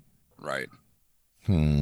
Well, and I think that um, I've I've been thinking this for a while, but when we talk about things like paranormal or supernatural, ultimately, we know that there are things beyond the physical. Matt, you saw something that seemed to be beyond the physical, and what's funny is I just heard somebody talking about seeing the exact same thing as you No way. um, three people saw this thing in the sky above Tennessee, two hours apart, saw the exact same thing. Uh, anyways, all of these things are part of the natural world. They're part of creation. They're dumbed down. We are dumbed down, and they are kept from us and locked away into this category of supernatural or abnormal. Um, it, it, and it all feeds into that idea to make us feel insignificant. All you have is the exoteric. All you have is what's right in front of you. Focus on the content, consume content, um, rinse and repeat. You know, I think people will actually see things that are paranormal and then they don't have like a reference point. Their mind can't compute it, and so they actually kind of black it out. It's it's, it's a real thing. Yeah, I've- I've actually- definitely. no, I've, I've- read I've- about this. That and the fact that uh, we're told that these things aren't real. You yeah. know, and that the only Well- people, the only people that see him are weirdos and guys like Zak Bagans who are trying to sell you a vacation at his hotel. So my the- God. It's Those part of the sil- programming, the way our brains are set up. But Right, real right. quick, I met a, I have a, a old lady friend, and she knows I'm the chemtrail dude. And I was talking to her. It was some time ago, but I was talking to her, and she had she had witnessed something totally out there. This like black line coming out of the front of a of a jet, and it looked really di- weird. And Hmm. she thought it was really foreign, and and she could, but but she had f- forgotten it because she had no w- where to place it in her mind. And then later, I was telling her that I'd seen that, and she goes, "Oh, I witnessed the exact same thing." I'm like, "Oh, why didn't you tell me?" And she, "Oh, I didn't remember until you brought it up." Right? Right. I didn't remember until you brought it up. She says. Those I'm like, kind of things are didn't suppressed. Remember? Yeah. So- exactly. so those sylphs that you were talking about um it's very it's, it's really weird that you bring it up i i went through and watched a ton of that Crrow777 guys videos there was like an archive and, and i was Mhm. watching his chemtrail videos and he captures with his camera he captures these very strange uh visual anomalies i mean they're they're un they're flying objects that you can't identify but you don't want to call them they're not like your typical UFOs. It's just these these very intelligent moving like specks that seem to be doing just really odd stuff. Yeah. Uh, is is that the sort of thing that you're talking about or like have you seen other stuff that have you seen other stuff from other researchers that lend uh, to the possibility that there's stuff in the sky that we're just not able to identify with our naked eye? Oh yeah. Well, we. Uh, I- I went to film school, and we only see 28 frames per second. Basically, like our eyes are pretty freaking slow, to be quite honest. So LED lights, for instance, um, they flicker on and off. We just can't see it because they're flickering on and off too fast for our eyes to um, compute. So there's all sorts of things that are in the night sky that our eyes can't see. And people do like slow motion, infrared photography, and there's all sorts of things going on that we just can't see because it's too fast. For one, um, I know what you're talking about with the crow thing. Um, I, I've been on the crow show like uh, four or five times, and uh, not for a while. And I watched those videos. I thought maybe those were high tech sensor orbs um, from either the people spraying or the good guys trying to see what the heck they were spraying and make sure they weren't violating cosmic law or something. I have no idea. But yeah, I, I that was interesting, and that is more. I think that that's that seemed more like orb and technical. What I saw was like some fairy tale stuff. Like I could, it has no placement in my mind. I don't think that I would have been able to see it if I wasn't able to think so far out the box. You know, like people people see a plane on 9-11 right but if you think outside the box you don't see a plane it's kind of a little opposite but you can see what not to see when and even though you're being told what to see and how not to see Yeah, Matt. The I actually just watched a video. Uh, it was this guy who was a psychologist who did these um, all these studies on schizophrenics, and he found out basically that they seem to be demons that are inhabiting these people's bodies. Mhm. And he was trying to do a study to make sure that he wasn't crazy, and so he conducted this experiment to see how people would remember things. And he got his his other friend to like dress up in this Nazi uniform and he took his friends out to the middle of the forest. And then he had the friend just like, he stopped the car and he was like, I, I gotta go see something. And he had the friend like walk by with a machine gun and a full regalia Nazi uniform. And then he came back to the car and nobody said anything, right? And he just goes home and finally um, he asks the people later, like, what did you see? And they're like, oh, we saw a soldier. There was a soldier that walked by. So the guy had like a swastika on his left arm, right? And like a uh, SS helmet and stuff. Like it was a full, unmistakable Nazi uniform. But they couldn't comprehend that there would just be this Nazi in the 1990s walking through the forest in the middle of nowhere. And then he said later, um, they were like, oh, yeah, we saw a hunter.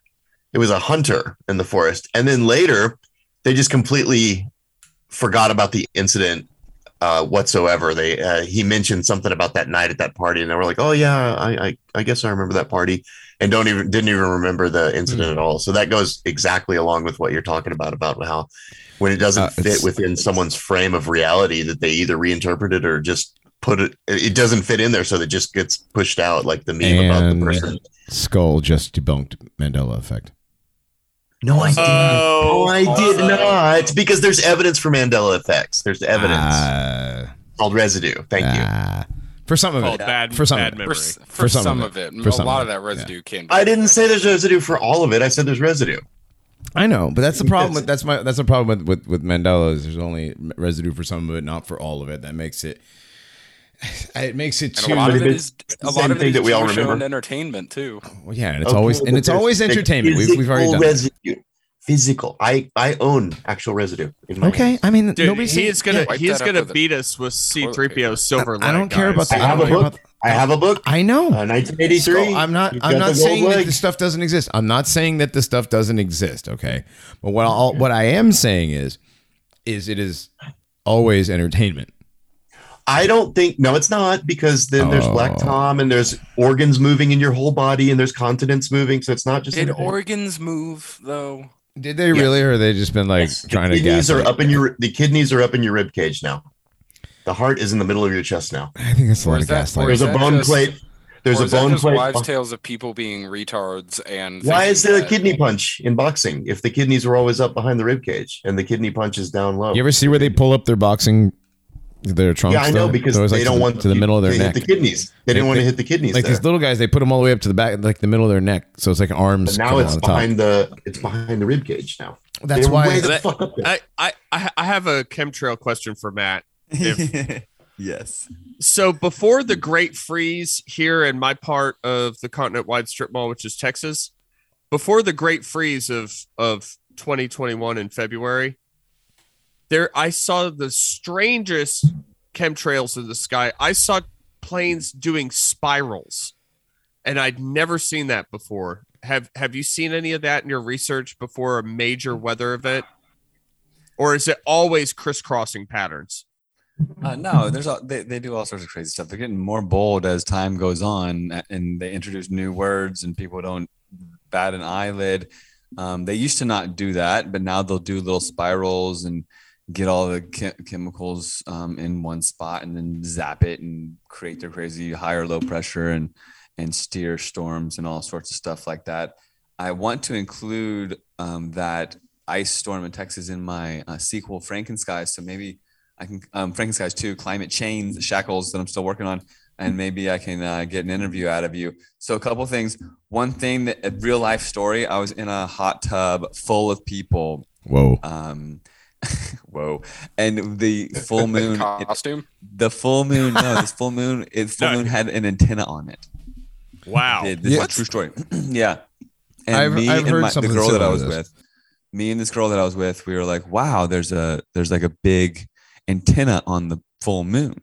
Like on like- the face of it or on the Mhm. top of it? No, like on the face, like on the like the like it's this big plate, like a circle, like on it. The- the- It looked like a uh, bunny ears, like on a TV, but on the moon.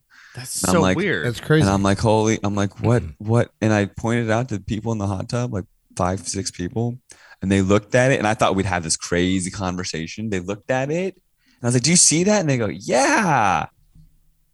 And that was it. They like it literally. They're like they. I think they were way too afraid to talk about it, and then they realized that well, this will dismantle my reality, and they just kind of like looked away. They looked down, and I, I know that they'll never remember it. You know what I mean? but that's of- that's what people do. When I try to have conversations with air quotes normies about certain certain just basic things, not even like completely wild and out there stuff in their frame of reference, people don't want to go down that road. They they like it, people are very safe in their cubby hole of what they consider sanity based on what their consumption levels are. You know, mm-hmm. when, when you when you pull people away from some of that stuff, things can get very uncomfortable, and the average person just is not spiritually fit and capable to deal with it. no, and true. and furthermore, they're they don't have the time or the inclination to because you know life. A lot of people. You talk to somebody about any of this stuff. Most people don't give a shit because they don't have time to give a shit, or that you know what I mean. Their lives are too busy. They have kids. They have two jobs. They have this and that and the other. They don't. They don't even notice the stuff because everything is is too much for them as it is. Well, most Yeah, people so, say the uh, word, even just the word demons scares the crap out. Oh, of yeah, they'll, they'll yeah, yeah. they, people they'll believe get in to angels. a point. you know. They'll get to a point where they just they plug their ears and they just don't want to hear about it. Well, it's a safety and responsibility issue as well, because Right. if you realize that there are nefarious forces out there or that your government does not have your best interest in mind, is actually possibly even trying to kill a bunch of you, then you're going to have to take responsibility for yourself. And that's a big, big step that a lot of people don't want to take. Uh, a lot of people don't realize how connected they are to the system and how much they depend upon it for absolutely everything. Hey, Johnny, what do you think happened to Bruce Willis?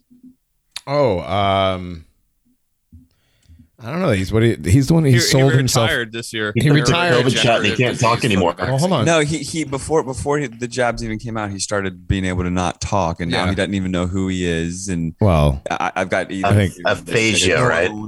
Yeah, He's- Aphasia, they say. yeah, he's got Yeah. some sort of yeah. What is that? What it's called? Aphasia.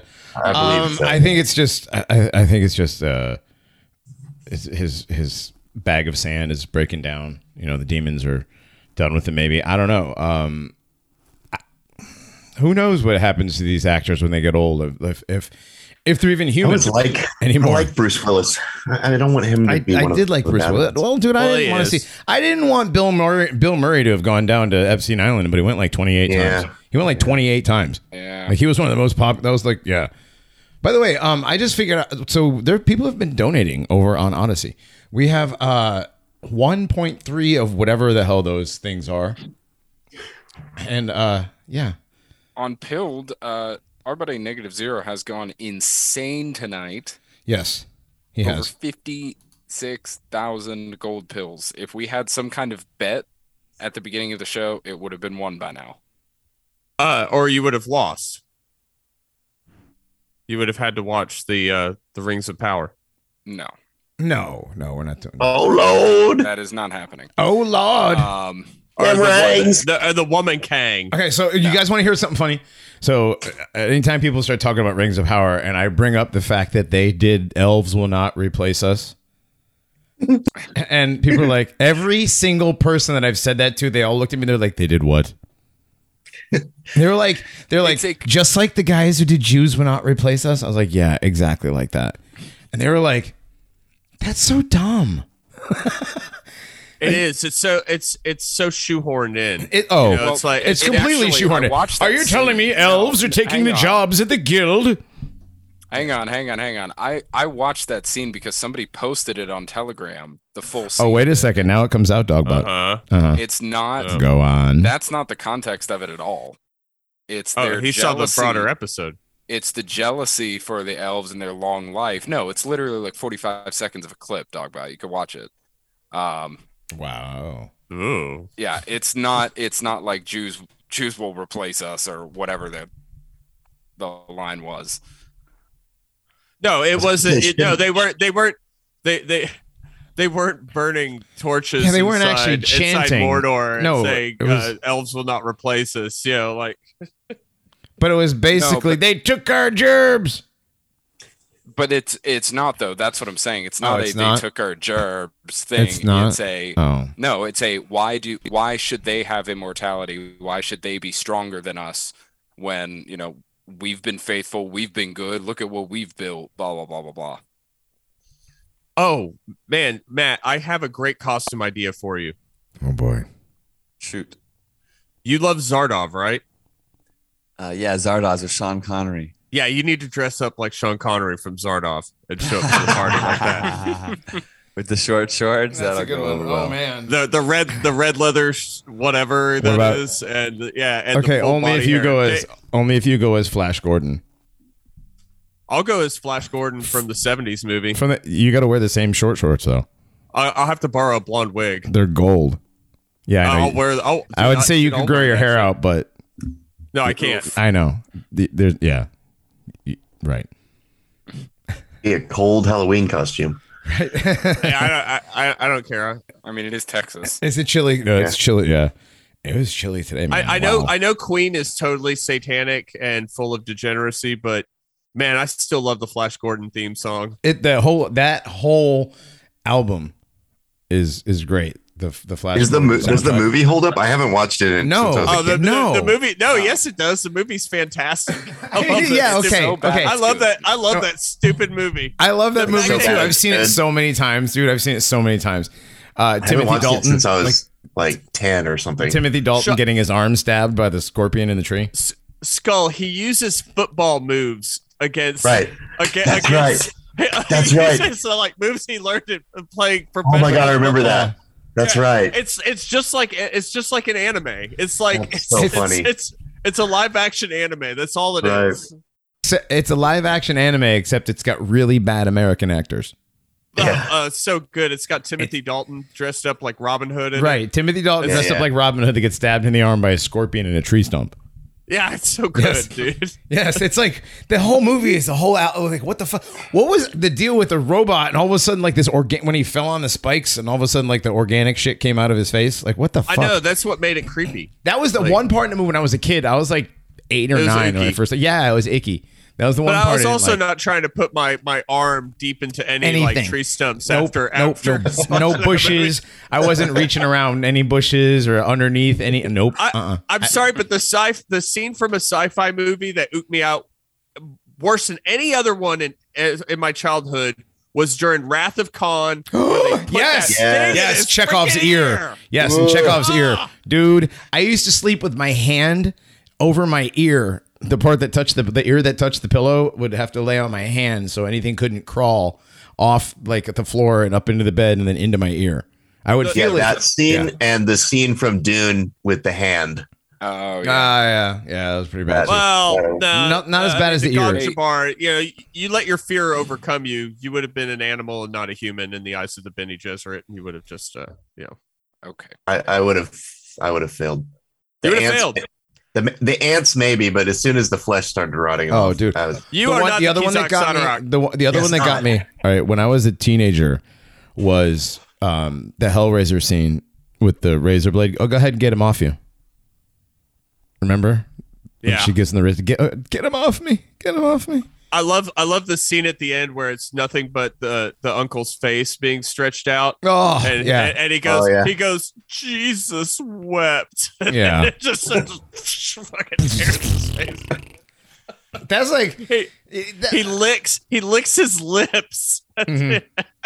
that was that was a very i mean unnecessary i mean it was, it was unnecessary unnecessarily sacrilegious there right at the very end like we Yeah, get it well, I mean, Hellraiser. yeah. no it's- i get it but like the whole movie with the with the actual tranny now. but that, yeah that's Ah, bad yeah.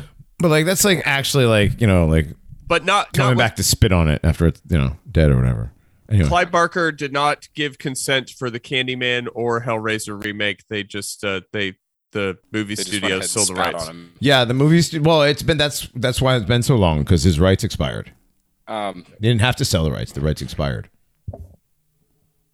uh, Johnny, I think we're getting close to taking a break. Yeah. Let us do that. Um, we got some music mixes that we have had uh, queued up with some video stuff, right? Yeah. So Yeah, we'll- this is cool. Got a, yep, we got our first break here, and then I'm pretty sure we got somebody else waiting to come on too. Yes, we have our second guest coming on for our second-ish hour. Uh, Matt, you want to hang out, Um, I or do you got to go? I was gonna maybe dress up and go to this. young Oh, all right, bro. party thing. Well, you dress up and go to your party. Thanks for hanging out with us on our Halloween I stream, appreciate brother. it. Yeah. Yeah, I appreciate it. I know I said it was lame, but I'm trying to get social. No, you're Things good, have been man. kind of lining up. for Good. Matt Good. recently, so might as well get Good. out there.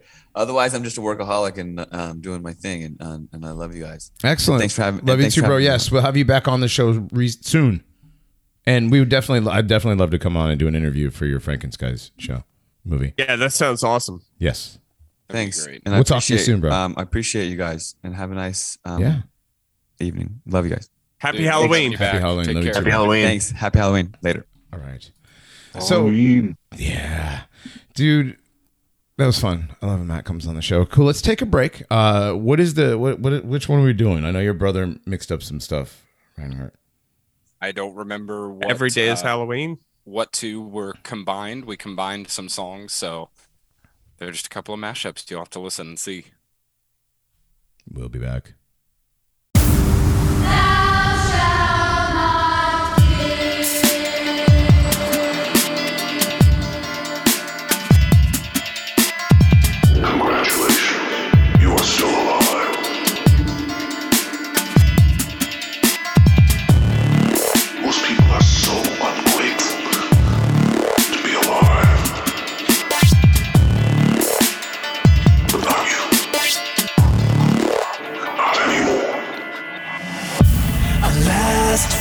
Fire will rise behind those eyes.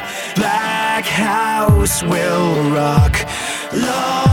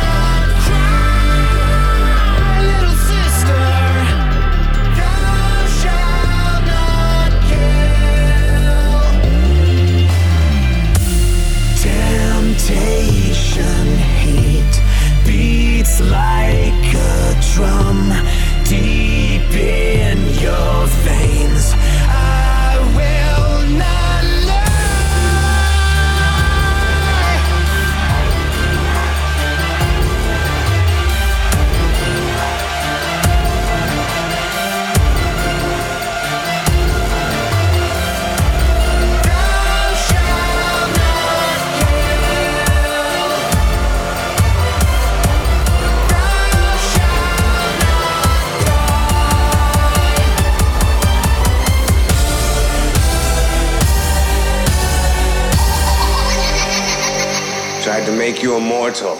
You tried to make me a killer!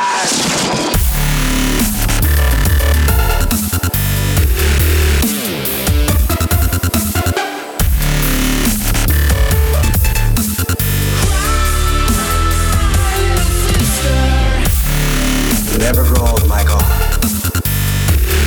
Never die. But you must feed.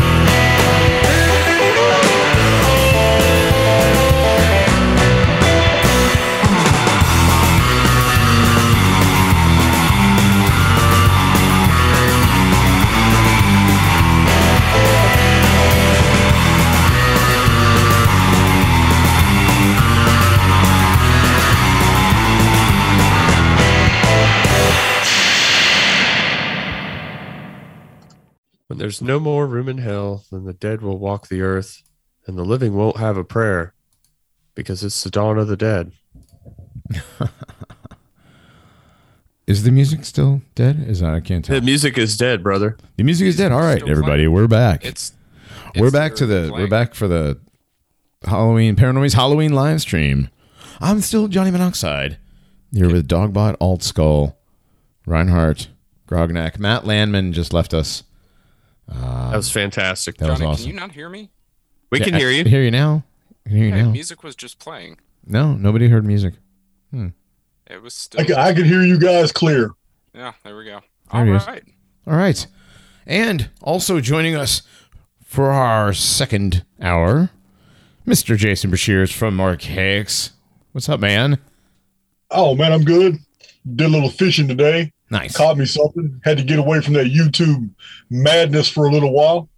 You're always on, dude. I'm always getting a a, uh, a notification that you're live streaming, and I'm always at work, and I'm like, damn it, I can't watch it while I'm at work. Yeah. What'd you, what'd you catch? Well, yeah. What'd you catch today? Oh, there's nothing but striped bass and catfish out here. Woo! Stripers are always fun, though. Are they big? Because where I'm from, they're big. Yeah, it's uh we've we've had a we've had a lot of rain lately, so they come up because it's real cool. Normally, when the water is real warm, they stay deep and, they, and it's hard to get them. But uh, I'm out here on Lake Conroe, so it's uh it's been real good since the past two days. It's been raining. We haven't had rain in like 30 days. No, the rain's been insane here in Texas. Uh, it's total flash flood. Ground table is completely soaked. Yeah, it's crazy. What part of Texas fresh you in? Up here. Dallas. Oh, okay. Yeah, I was, I was raised in Bedford, Texas. I'm familiar with Bedford. Uh, the Trinity Trojans. Yeah, that's right. Uh, Harwood Junior High, Trinity Trojans. Uh, in the in the late, well, in the mid to late '80s, that was all country though. It was uh, Hurst, Euless, and Bedford were all separate. Now I hear it's all one city. It is. My dad used to call it useless. Yeah, my wife. My wife grew up in Yeah. Hurst. Um, Yep. Worst, useless, and Deadford.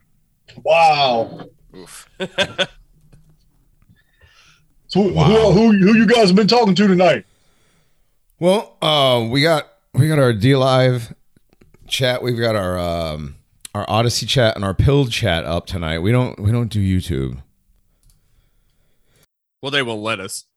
They won't let us. Yeah, they don't let us do There YouTube. is. There's a big there's a big difference. We would do YouTube. We would probably we we had man, we had lots of thousands. I don't even remember what we were at when we when we first got shut down. Maybe when Elon buys YouTube, we Well, can get back on YouTube. He he yeah, we'll see what happens. Well, I mean, you know, everybody's going back to Twitter, right? Is everybody going to make this the the dumb second rush? I mean, I know they made the first rush.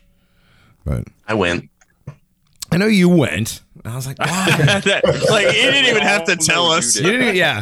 No, Skull was so happy. He was so happy when when when Twitter first went back up. Yay! He went in with everybody else. They're like, "Ha ha, we're back!" And we're saying we're doing end towers, and we're all banned. Damn it. I, I didn't get my account reinstated. Yeah.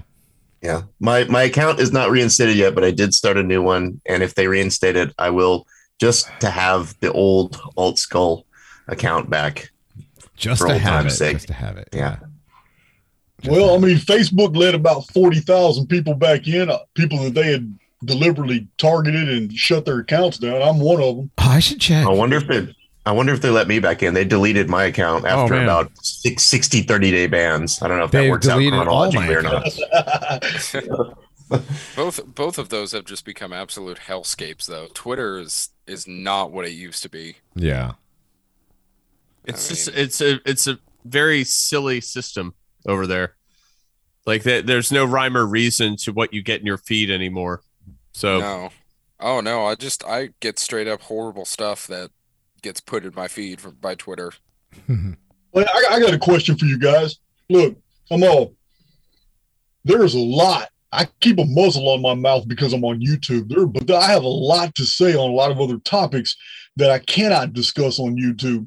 So you guys are into this podcasting, and uh, I don't know anything about it. I don't know. I don't know shit about the podcasting world at all, at all. But I am looking into it. I mean, my I, I- I've been spreading my foot, footprint. I got about probably nine or ten different people that have all uploaded all my videos on all different platforms and sent me all the the admin links. And it's uh moving a little faster than I expected but I'm really looking for somewhere where uh I don't know where I, where my message could be could be delivered but no one would ever link this content back to Archaix something anonymous. oh, something anonymous you know you understand Right. I'm like if you're doing a way too- podcast, if you're doing a podcast, it can't be anonymous because they'll just they'll just be able to tell it's your voice. And Yeah. like and and so many people like your content from YouTube, they're going to want to listen to whatever you're talking about Mhm. on the podcast, and the Right. two will be inextricably inextricably linked, no matter no matter what you do. Yeah, that's a problem. I make way too much money on YouTube now to, to uh, Well, that's Yeah. a lot of Yeah. um what a lot of guys have, from youtube have transitioned into is using their youtube audience and then setting up an actual website that is um if possible like your own kind of server type thing i don't know exactly how that works but they set up their own website and they do podcasting and streaming um we're, we're doing it based on another person's setup but they do that and then they take donations like a like a membership fee of like two or three dollars each for the people who want to join over there. And that kind of keeps Right. everything behind a paywall so you don't have people reporting you and you don't have undesirables coming in. And then if you do get um, kicked off of youtube then people already have an alternative place. And then um, you know you said your your videos are all uploaded somewhere else. So it's a good idea because youtube i mean I, i'm surprised you're still on there to be honest It may not last it's I would say it's probably not gonna last forever. the YouTube doubt, thing. No doubt. No doubt. Well, yeah. Some Well, people the only get away with difference it. Is, is on YouTube. Um, yeah, I do go deep on a lot of subjects, but I will say this: it's a there's no one among, I mean, those who are doing wrongdoing in in the upper echelons of society that could ever say that I'm exposing them. I don't. I don't use pronouns. I'm not. I'm not. You know what I mean? I'm not targeting individuals like a lot of people do. Uh, uh, just name dropping who's in the wrong. I Archaix is more conceptual. I deal I deal with situations and concepts, and I'm just not uh I just I'm not demon chasing in the government. So I, I agree that they've let me they let me go quite a quite a ways already. But just like Elon purchasing Twitter, there's something going on. I have addressed this in my last three videos.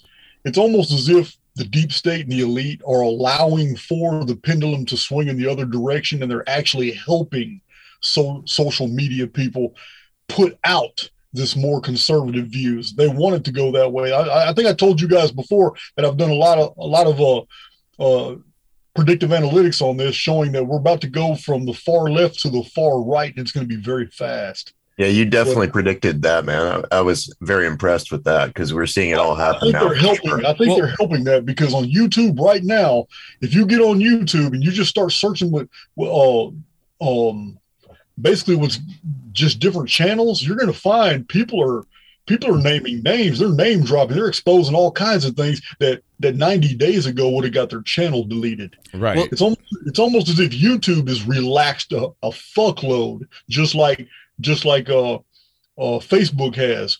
Jason, uh, ha- Jason, have you seen uh, any of the material from Shaking My Head Productions?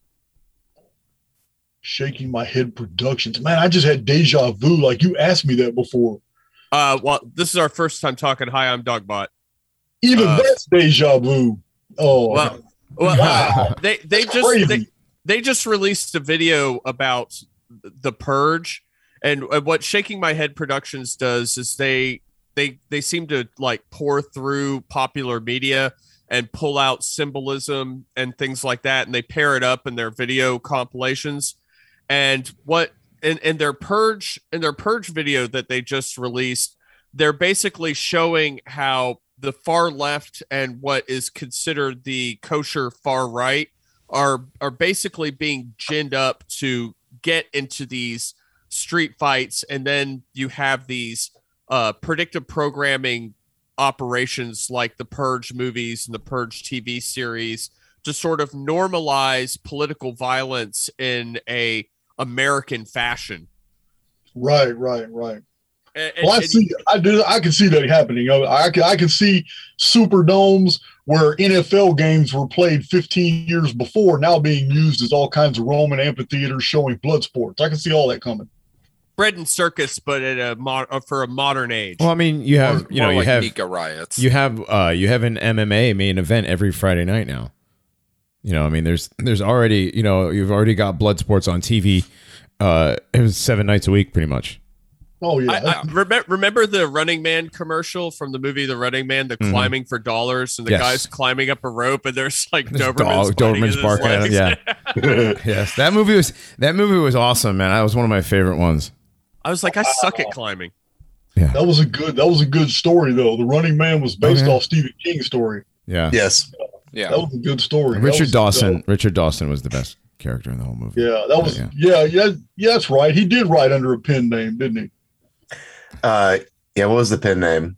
He was. Um, Uh, yeah, that was one of his early stories before he was actually Stephen King. He was writing. Yeah, under a That was that was that was one of those situations where it was just in case I suck, I'll go by this name Yeah. first. and luckily for him, was- Arnold, you know, did a whole bunch of the same, you know similar movies in the '80s, and that one just fell into his lap.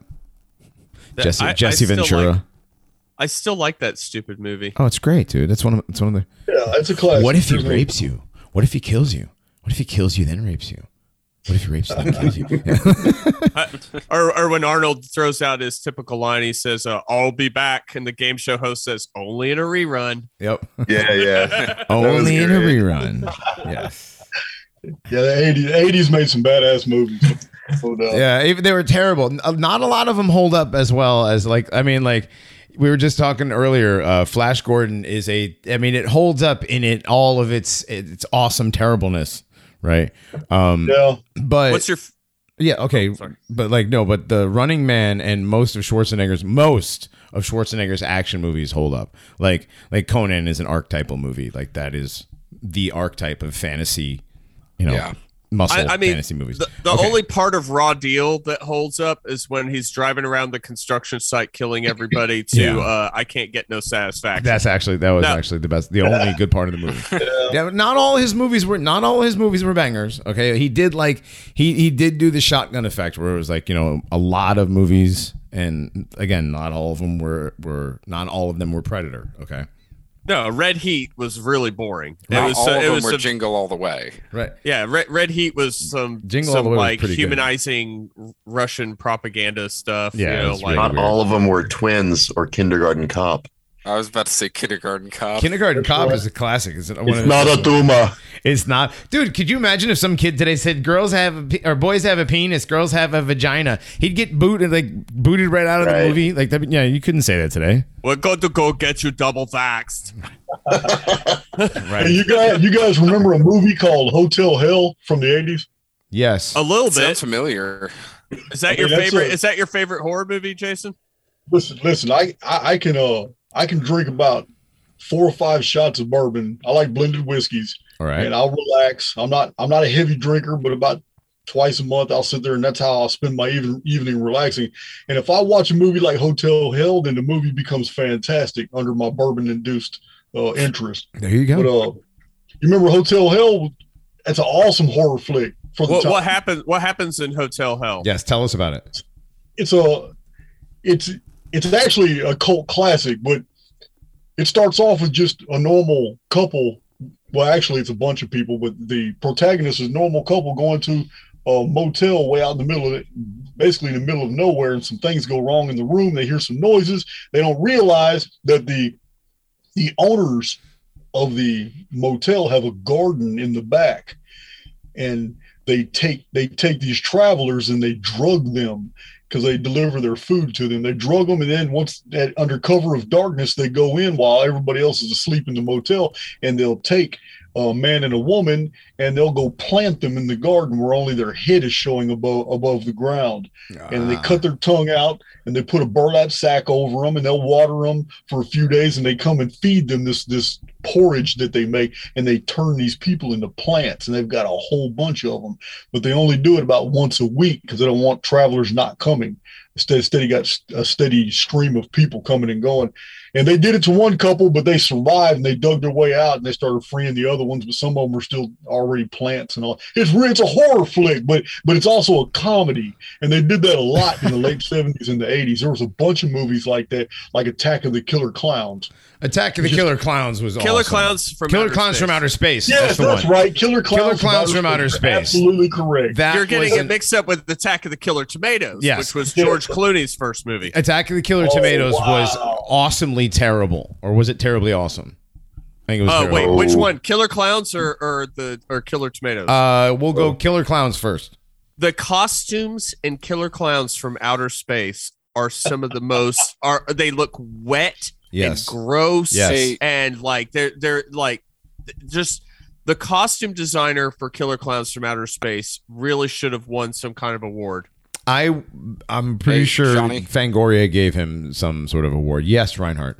um, so our stream just ended Oh no. for some reason. It seems to be cutting in and out.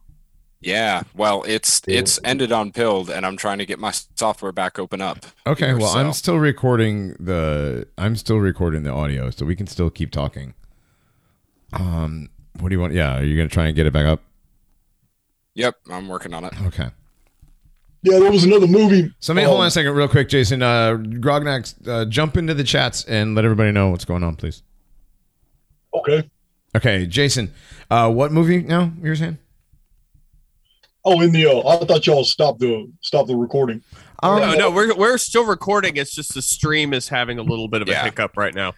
Yep. Otherwise, yeah, we're st- we're still we're still going. Yeah, This I'm. is- Uh, I, I when I was a kid, I developed a phobia for old like black and white paintings, and it all started from a movie that I had watched when my parents had basically got bored or too tired, and I was staying up too late, and they left the room, and I was there just locked onto this television, and I'm watching a movie, and I don't know the name of it. You guys might know it, but it it it, it, it created a phobia in me in my younger years. But in that movie, this girl had woke had she had woke up from the bed, walked down the staircase, and there was a picture on the wall halfway down a circular staircase that used to used to just uh, fascinate her, and she was just looking at it. And in the movie, she had stopped and looked at it like two or three times. But at nighttime, she got up and she was going down the stairs, and something caught her eye, and she stopped and she looked at the picture. And in this time in the picture, there was a dark silhouette way on the tree line in the picture. Well, the picture itself was actually a paint was a painting of what the the surrounding environment looked like, the forest. So she had a she went to the window and looked and compared and she saw the dark silhouette that disappeared went back to the painting and saw that the dark silhouette the shadow had moved but it was closer and uh, it had terrified the hell out of me. And I don't remember much about that movie. I just remember that she kept, she started panicking because the figure in the painting was getting closer and closer, and she kept verifying it by running downstairs and looking out the window. Yeah, I, I remember. I, I, I might not have even watched that movie, but I remember what it did to me when I was real young. I was terrified. I know what I I know what you're talking about, and I can't remember the name of the movie either. I- and it, yeah, I can kind of see the scene in my head, but I for, Hmm. for the life of me, it's it's it's part of the movie. It's but, 70s. like, it's it's- definitely seventies. I was Yeah. real young. Could have been I a sixties movie. I didn't like the Omen when I was a kid. Like Oh, there- the man. Omen three, the Omen three. There's a scene where the mom decides to burn her kid's face off with the freaking uh, uh, iron. The I hated that. That's oh, dude, that scene. That scene got I hated that so much. Yes. You know what one got me when I was a kid was Basket Case. I love Basket Case. We talked about this. I talk hated about that fucking- crazy. Talk about crazy freaking special effects that Yeah. they came up with for that. That was literally it was like a picnic basket with like a with like a Nerf ball head with teeth with teeth and hands. They even the made 80s was the last real bad like you guys were saying uh, about the they added comedy it wasn't just horror it was comedy it was camp What I, I loved it was 90s the, but I, I loved uh was it 90s maybe it was still 80s uh, Puppet Master. return of the living dead return of the living dead was Yeah, that was yeah, that was yeah. that was late eighties. that was yeah. late eighties too. But pup, that's my hold on. favorite zombie movie ever Puppet Master. Remember those with the, oh, with the little puppets? oh those are great yeah. One of my one of my favorite horror movies was Society, where where like the uh, the rich kid football player uh, finds out that his family isn't really his family, and like it, they're, Oh, they're all part of this. Uh, that they're like a different race, and they can all meld their bodies together and everything. And oh, it's oh, weird. yeah. Yeah, but that's kind of like Revelation of the Method. yeah. Right. No, no. Society Society is a really good revelation of the method movie. I'm surprised Skull hasn't seen it already. Yeah, that uh, I- was. that I- They decade- haven't, they haven't they haven't made an HBO series out of it yet. Right, so he won't watch it yet. So Matt from Quantum of Conscious talked about that movie and I was going to watch it and I forgot to no, Now I have because of course. Well, well, if Matt talked about it, yeah. Yeah, that was the decade of Michael Myers, and that was the decade of Night of the Living Dead. Oh yeah, man. Michael Trigger. Myers. Mi- Trigger Michael Myers, dude. Back then. One, okay, okay. Best horror theme music. Michael Myers. I gotta say. Michael Myers Michael yeah Myers. Halloween Yeah. Because John hundred percent Carpenter Michael Myers. Yeah, John Carpenter uh, wrote that. You know, He wrote the John music. Carpenter. Yeah, he wrote the music. Really? He writes the music for his movies. I did not know that he wrote that. Okay. Yeah, That's crazy. yeah. He's yeah. I love I love the music he did for Escape from from New York. That's some of the that's some of his best music. Speaking of um, Halloween three is an excellent movie too, even though it has nothing to do with the other two Halloween movies. Yeah, Yeah, that see- one. Goes into- Season of the Witch. I posted Yes. some scenes from that on on my channel today. Like I hated that movie when I was a kid. The idea that like it seemed like such an unstoppable thing that this guy was not going to be able to stop these masks from melting the inside of everybody's faces. Yeah. and they and their kids' faces turning into bugs. Right. Yes. That movie- yeah, but that and that one didn't have anything to do with Michael Myers. Didn't John Carpenter have nothing to do with that one too? he had nothing to do with that. Right, I, I don't right. think he had anything to do with anything past Halloween two. Uh, yeah, I don't think so. But it also had a, a lot of um, actual themes, like actual witchcraft and actual like Irish or Scottish pagan rituals and things. Like if you watch it, like there are a lot of deep truths in the movie, even though it's so campy and kind of goofy. And then it's just completely disturbing too. Where it's like these kids' heads are turning into crickets. Like what the fuck? Right. Yeah. How about American Werewolf in London? Y'all remember that Oh, one? that was a great man, one. That was So great. was that a Love that comedy? Was that a comedy or a horror movie? Yes, it was Both. both. It was It was- horror. yeah, it was comedy. both. It was both. That was the seventies, man. That was like a little bit. Of No, it was not. That was the eighties. Was it? American Yeah, I think it was 80s. Seventy nine. It was 80s. Okay. It was uh, it was back then somewhere. I know that whole John, genre. John, they don't even make movies like that anymore. John Carpenter did Season of the Witch. Halloween Eighty one. Did he really? Okay. It was eighty one. Interesting. Nineteen eighty three. one. He- he- Yeah, that was one of my favorite movies. I liked the, how his zombie friend kept coming back in deeper and deeper states of decay. Right. Yeah, yeah, Those in are like the comedy theater, parts, Giving him a hard time. Yeah. right, right in the movie theater. Y'all remember the movie The Gate? Started off with uh, mom Yes. and dad left the house, and then the teenage daughter and her little like eight, eight, nine year old bro- little brother stayed home. So she throws a party, has all her friends over there, while the little brother and his friend are in the backyard digging a hole that ends up collapsing all the way to a pit in hell. And all these little tiny creatures start coming out, and throughout the movie, they just vex the hell out of this these, these I mean, people. That's a little revelation of the method right there too. A Little layer I love. cake. I, I I still love the stop motion animation they used for the the little monsters in the gate. Yeah, That's yeah, the that's the best time of like for movies and special effects Yep. was when they had to use the stop motion little miniatures. Yeah, Brad things. Brad Dorf grew up looking real weird. Yeah, Yeah, that was that was that was his movie that he did as a kid, but like he grew up looking really weird. Damn, you got to go awesome memory. Remember, I, I remember, I remember numbers, concepts, uh, geometrical relationships. I'm not, I'm not really good with names, especially pronouns. J- Jason, I, I rewatched The Gate with my son like two years ago, so it's Oh, not yeah. like it's not it's not like I remember it from the eighties. It, it was it, it was Wow. it was really strange because they they brought in the uh, evil heavy metal album kind of aspect to the Gate. I, I didn't remember that from my childhood. You know, uh, Right. appar- th- there was an album that his friend had that like basically had uh, in the liner notes. It basically had like an abridged version of the Necron the Necronomicon. like, Right? Yeah, it's good stuff. Evil Dead was great too. Evil Dead. Evil Dead is probably one of the best. yeah, Evil Dead it, it really is, Evil Dead Two. And that's pure. It's almost, it's almost just comedy. Evil Dead. It it's, is. It's like so funny that it's not quite horror, but then there's just this horrific graphic violence. Yeah, the well, it's gore. it. It's it's Yeah. gore. There's no actual horror. There's nothing scary. There's the literally nothing remake was not bad either, but it wasn't funny at all. See, Mm. I was- I like the remake. It was definitely a lot more like serious. It was a and straight horror. movie. Yeah, it was Yeah. a straight horror movie, but it was quite good. I was surprised by how good it was because I figured they would ruin it. No, they didn't, which was which Mm-hmm. was nice. They which which they a often lot- almost almost always as- that's one of like maybe three movies that they didn't ruin by remaking. Right. Yeah, these uh the comedy horrors are what the '80s are really popular for, but you can't, we can't not mention Jason Voorhees. That was some Oh, yeah. serious horror there. Dude, his mother Yeah. was actually no, the first one. me. The first Friday the Thirteenth is what got me the worst because it was his mom. Yeah, yeah. Yeah, that well, was his mom was a dude. Yeah, Well, I mean, so, I obviously, get- obviously it was a, it was a Hollywood actress, Dogbot. Clearly, duh. but no, when you look at picture, I mean, I know because it was a Hollywood actor, but when you look at pictures, you're like, whoa. Yeah, I mean, yeah, they they all, they all did it back then. It's like but who? Yeah, yeah. Sorry. No, it's fine. It's like when you look at like when you know you show people pictures of like the first ladies, and you're like, look at that chin, look at that, look at them shoulders, or in the case of Michael Obama, look at that cock. at, look at that penis. Yeah, look at look at that dick cock and balls just swinging there.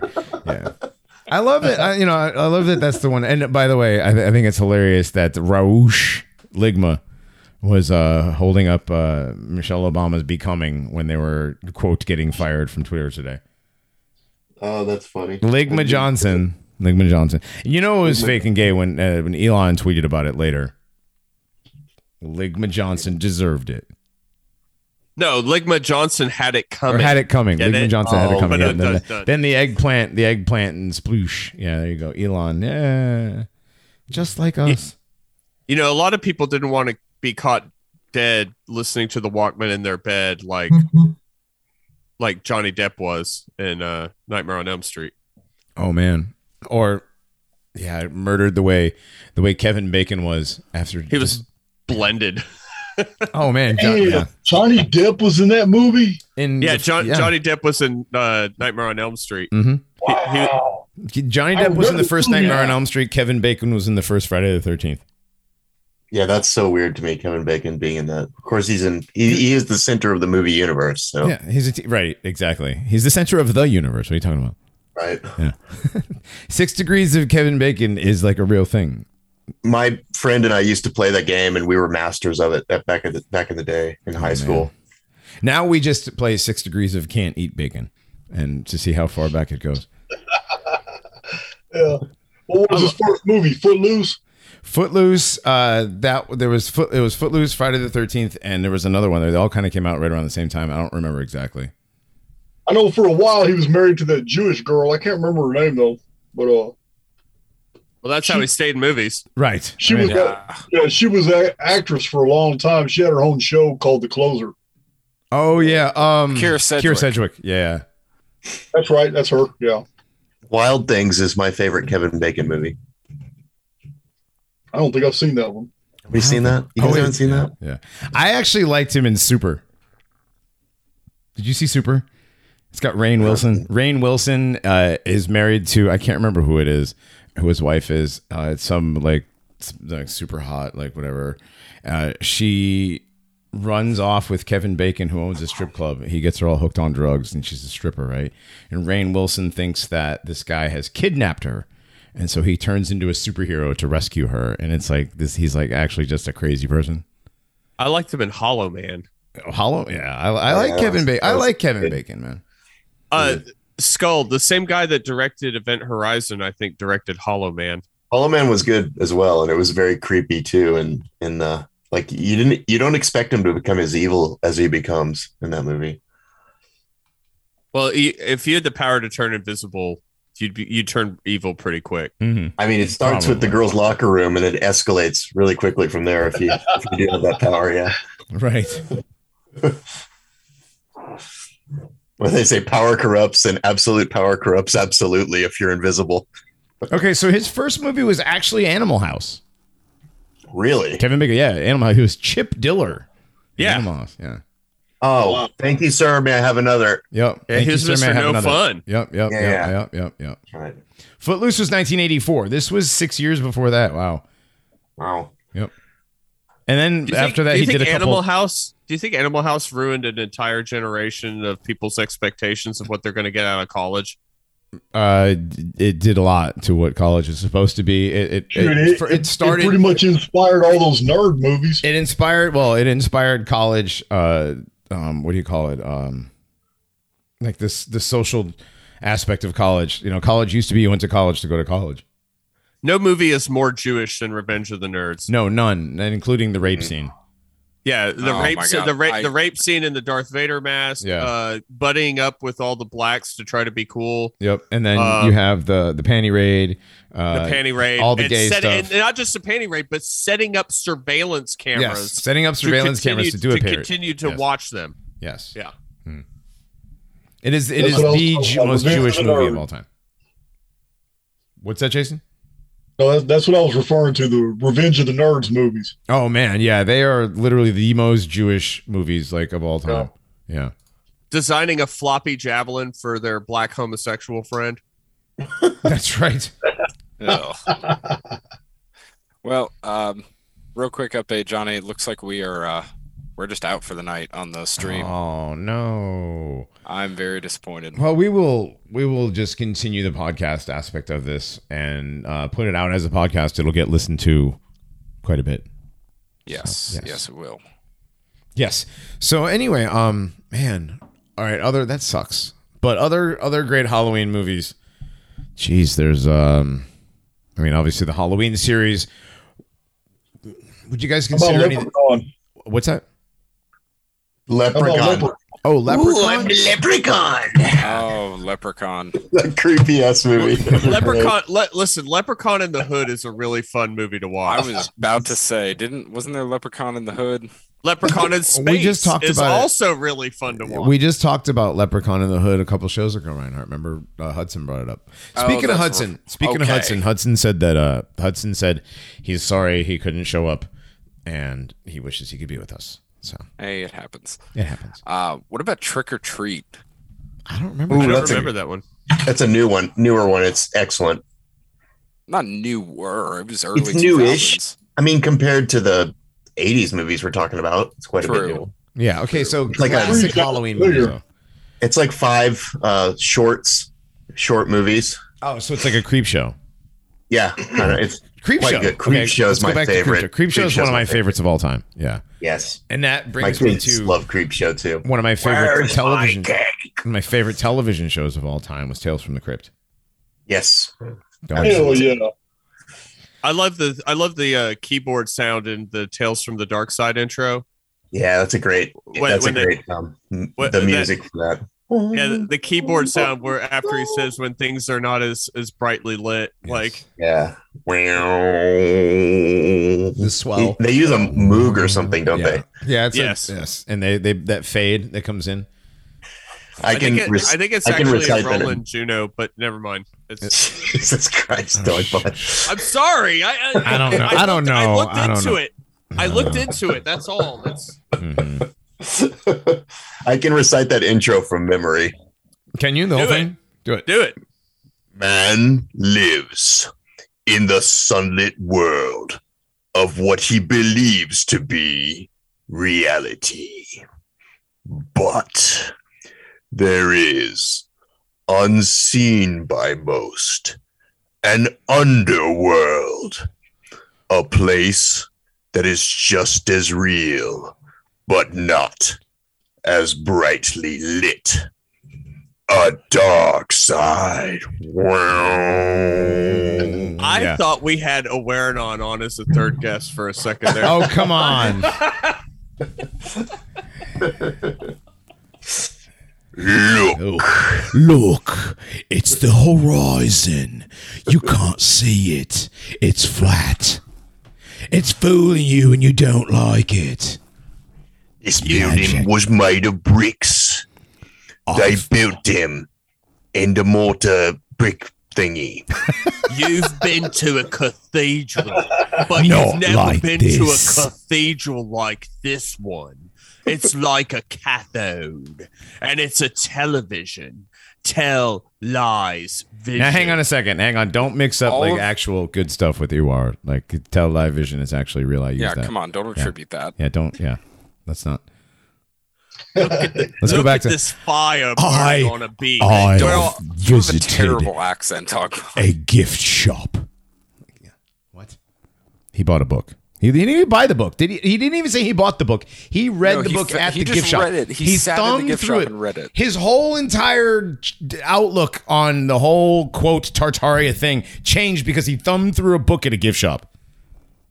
This is why they have you exit through the gift shop. Right. Oh yeah, absolutely. This is why the gift shop is always the last thing you you you do before you leave the zoo, the museum, the ride, whatever it is. Yes. They, they can cement the narrative in with Yes. the gift shop Yep. afterwards. By selling you a piece of it to take home with you to remind yourself of it every day that you An go home. extremely overpriced piece. Oh, of it. absolutely. Every yes, always Jay- overpriced and terribly made.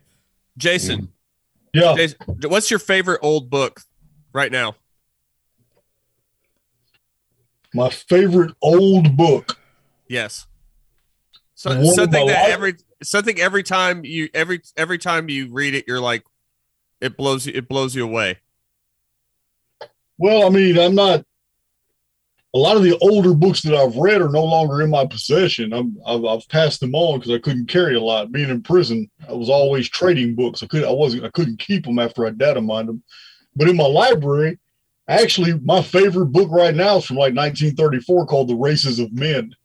'Cause They just they just wrote they wrote differently. Scholars wrote totally differently back then. They don't. There's nothing after World War II that's been published that's even comparable to to to publications on history that are before World War One. That is So- very, very true. Oh yeah. Absolutely true. Yeah, Yeah, so I, I have this ridiculous book about the the uh, the Baptist case for prohibition, and like it's not written like anything else that I have. It was written in like 1910. Wow. Yeah, I got a bunch of books from 1901 to 1912, 1913. Yeah, it's uh hey, those fundamentalists, listen, they their heart's in the right place, but man, when they get wired up over something, they will write. They will write. Believe me. They will. Uh, The pamphlets, I mean, back in those days, it wasn't even books that were real popular. It was pamphlets. They used to they used to print pamphlets like you wouldn't believe, just flood society with them. So Oh, does and- race and does you know race the- oh sorry. and you know the uh, the book cover designs, uh, book titles definitely were longer. They went crazy on pamphlet designs and book cover designs over the years. I mean, it was they spared no expense a lot of the time. Does races of men have any illustrations of different races uh from across the world? Well, it's got illustrations. It does, but they're they're all pen and ink. But I don't. Th- I got it in my hand right now. But it's a the, to get ill- really old illustrations. This isn't really the good book for that. This is main, mainly text. It's a big book and it's old, but I but I happen to have. I, I don't know if you guys are familiar with it, but it's Ridpath's History of the World, and it's ten volumes, and it's it's this is from the 1890s. Good man, and Lord. This is packed with illustrations. I could actually do 50 or 60 videos just off the content from these books. The history of the world that is taught after World War II isn't anything that you're going to find in this book, in this series of books here. This is 1890s. But uh, Well, Would you so- say that it, it, it's accurate from your uh, idea of from what you've studied about Oh, history? abso- abso- absolutely, absolutely. I mean, the Nure after the Nuremberg trials, it was over with. The publishing world was secure, was secure by one ethnicity, and they controlled all the content. And the revisions began. And Oh, let me yeah. tell you, the listen, the, the books from the 1860s, 1870s, 1880s are phenomenal. They're the content you will learn. You will learn grammar, and you will learn. Uh, sentence structure you i mean just reading these is is a lesson not just the content about what they're talking about what happened but the writing styles. It's almost as if we've become intellectually deficient with time with the with it's uh it's all by design. I mean that's that, that's basically my my my my take on everything that has happened because there's no way that a society can claim that they're getting more and more advanced. And technologically we seem to be doing that but at the same time we're getting more in more intellectually deficient. Right. we are compart- compartmentalizing intellect and separating intellect from true knowledge because these older books that's where the that's where the information is the, the- Jason, would you repeat the the name? Was it Ridpath? yes yes it's a R I R I D P A T H. yes ridpath's history of the world it's many many volumes Awesome, thank you. Yeah, I have I have them right here in my library, but I'm really I'm pretty confident that you can probably get them as PDFs either real cheap or for free as downloads if you can't actually find physical copies because I don't know anybody who would willingly come off these books. But uh I'm pretty sure there are PDF copies floating around. Johnny, what's that website that uh is it archive that has the images from the different like what Jon Levi does the the the images of like the different prints of things from the past. Oh, he the, he uses so many different things. There's the, the stuff from the Louvre in France, and he does like all kinds of stuff. Uh, the archives in Washington. Um, it depends on what you're talking about. There's a lot of there's a lot of different archives that he uses. Sorry, yeah, I don't, I don't, I wouldn't, I wouldn't know which exact archive. Archive.org is. mm, I don't know if you're talking about that. No. Oh no, I'd like to check that out. You guys got me going through these old books now. Let me put this up. we love old Yeah, I got- books on this show. Oh, absolutely. Yeah, well, I mean, we can do we can do more shows in the future if you guys just want to. Oh, for sure, for sure. There's I'm a, not- um, there's, wanna- okay. So I you just wanna found I found a copy. Holy shit! So Ridpath's History of the World, Volume Five, by itself, two hundred and sixty-two dollars. Woo! Ridpath's Complete History. Of the, okay, History of the World, complete in nine volumes, two hundred and seventy. Wow. Two hundred and seventy bucks. The all nine volumes. All nine volumes. Well, that's not bad. Yeah. That's not bad at all. What year is that one though? Because it was it was republished ye- every year. It, it- a new new editions came right. out. This would be It doesn't say. Mm. It doesn't say. Um, I think it's. I think they stopped publishing them around 1912, 1913. it's leather. I mean, it's a half bound leather covers, brown leather on the spine, and corners of gold gilded lettering. Uh, Oh, it's the same ones I got. that. It's the same ones I got then. Yeah. Mhm. There's oh, there's some water staining on one book, the top corner of the first few pages. That's it. 200 dollars for an old book that's leather bound. That's nine volumes. That's not bad at all. Yeah, That's really not Yeah, bad. I know. Two hundred for the whole set. two seventy. That's still that's a great I know. price. I know. Yeah. I'm putting it, I'm adding it to the basket. Yeah, they Jake- must be trying- trying to pay their rent. Jason, on one of your videos, I remember hearing you making a comment to either the admins or people in the chat that there were 19 banned words on your YouTube Yes. stream. Uh, I, I, I got morbidly curious. What are some of those words? Well, uh, one of them is adrenochrome. I don't need anybody asking me about that on YouTube. We already know whole channels get get collapsed for that bullshit. Really? Yeah, the whole time. Yeah, the, the whole topic of adrenochrome is toxic for a channel, and if it, and it, when it starts appearing in, see, a lot of guys get their channels uh, uh, deleted not because of the actual video content that they upload to YouTube, but when you read the fine print, and it's pages and pages and pages and pages of the agreement between a content creator and YouTube. When you go through that, you will find out that you can get your channel deleted if if the comment sections are out of control with all kinds Oh, kinds yeah. of all kinds Oh yeah, definitely. so, uh, you will also find, and I know you guys already know this, that first of all, my channel is under severe attack, and there's a lot of other truther channels that are involved in that. So they do it in very clever ways. But my following knows this, and it's almost become a joke. I mean, everybody knows my criminal history. They know my past. They know everything. 100% open disclosure in my videos. Other channels have brought my criminal history up. They can't attack my content, so they so they attack my uh, basically just me and my history. And but it's blowing my channel up. I mean, in, just in the last six days, I've gotten 8,000 new subs. So these attacks continue, but they actually benefit me. I've even talked, I've even chatted with with one of the guys that hosts the channel that is is steadily attacking me, and I'm cool with it. I just told him carry on because they are boosting the shit out of my analytics right now, and um. I'm a, I I don't have no problem with it because it's my own my own subs don't give a damn, and you can read you can see that and what their opinions are in all my videos in, in the uh, in the in the in the chat. But I will not allow words like adren- adrenochrome because it's not out of the general interest. These are attacks.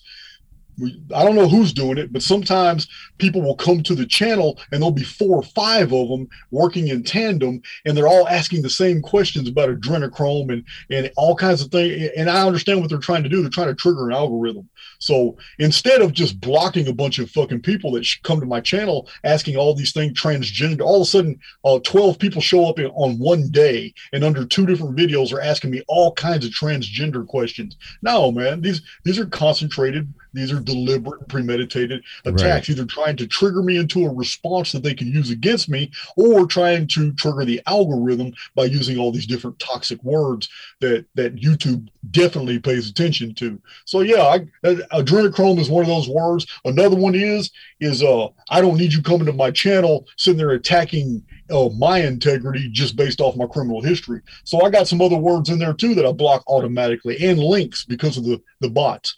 For some reason, my channel attracts bots, and if I allow links uh, to be posted on my channel, I get I get hyper spammed. I get videos with with so many so many somebody. I don't know what it is. It's got to be a computer doing it. One one person can't do that many that fast. But uh, yeah, it's Oh, just they're they're just- everywhere.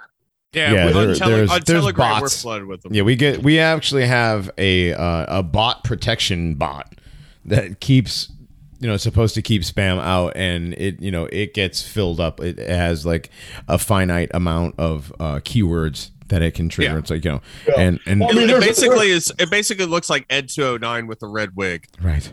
Yeah, I mean, I got other words like I mean, the word nigger. I, I don't allow that because I've had several people drop it in the, in the Yep. comment sections and uh, on some some of my Anunnaki. I on my Anunophiles videos, I go into the, the, the in depth about the Anunnaki, and a lot of people get racially triggered behind that because uh, I cite a lot of historical material showing that the entire Anunnaki aliens aliens came to this planet and did all kinds of shit. That's not what the Sumerian records show. They show Caucasian bearded individuals that came on ships and fleets from over the sea from a place called Dilmun, and they took over Sumer and they built a fantastic infrastructure. And, and 900 years later, they were referred to as gods, but they were just Caucasians. Hmm. So you're not a big fan of Zechariah Sitchin. Hell no! I got video. I got videos just basically dissecting his material. Yeah, I'm not. Right. of him. I'm Zach, not- well, now, Jason, don't don't be mad. I keep a copy of War of Gods and Men in my car Hey, because it's, it's fun reading. yeah, it's it's good. It's good fiction. yeah, no, it's definitely it's definitely good fiction. Zechariah Sitchin is is far far from factual. He's been debunked over and over and over again. I mean, he Yeah, well, he was funded by the Rockefeller Rockefeller Right. uh, Foundation for a reason. I mean, Mm-hmm. it's uh he and a lot of other people that that are highly promoted that are that are putting off false versions of history, like Graham Hancock. Graham Hancock, no- Frank I have Joseph. no- I have no problem sitting there uh, uh, talking about Graham Hancock and Robert Bauval and Andrew Collins and this whole Hold on, did you- 10,000 Atlantis crap. Graham Hancock. Nice.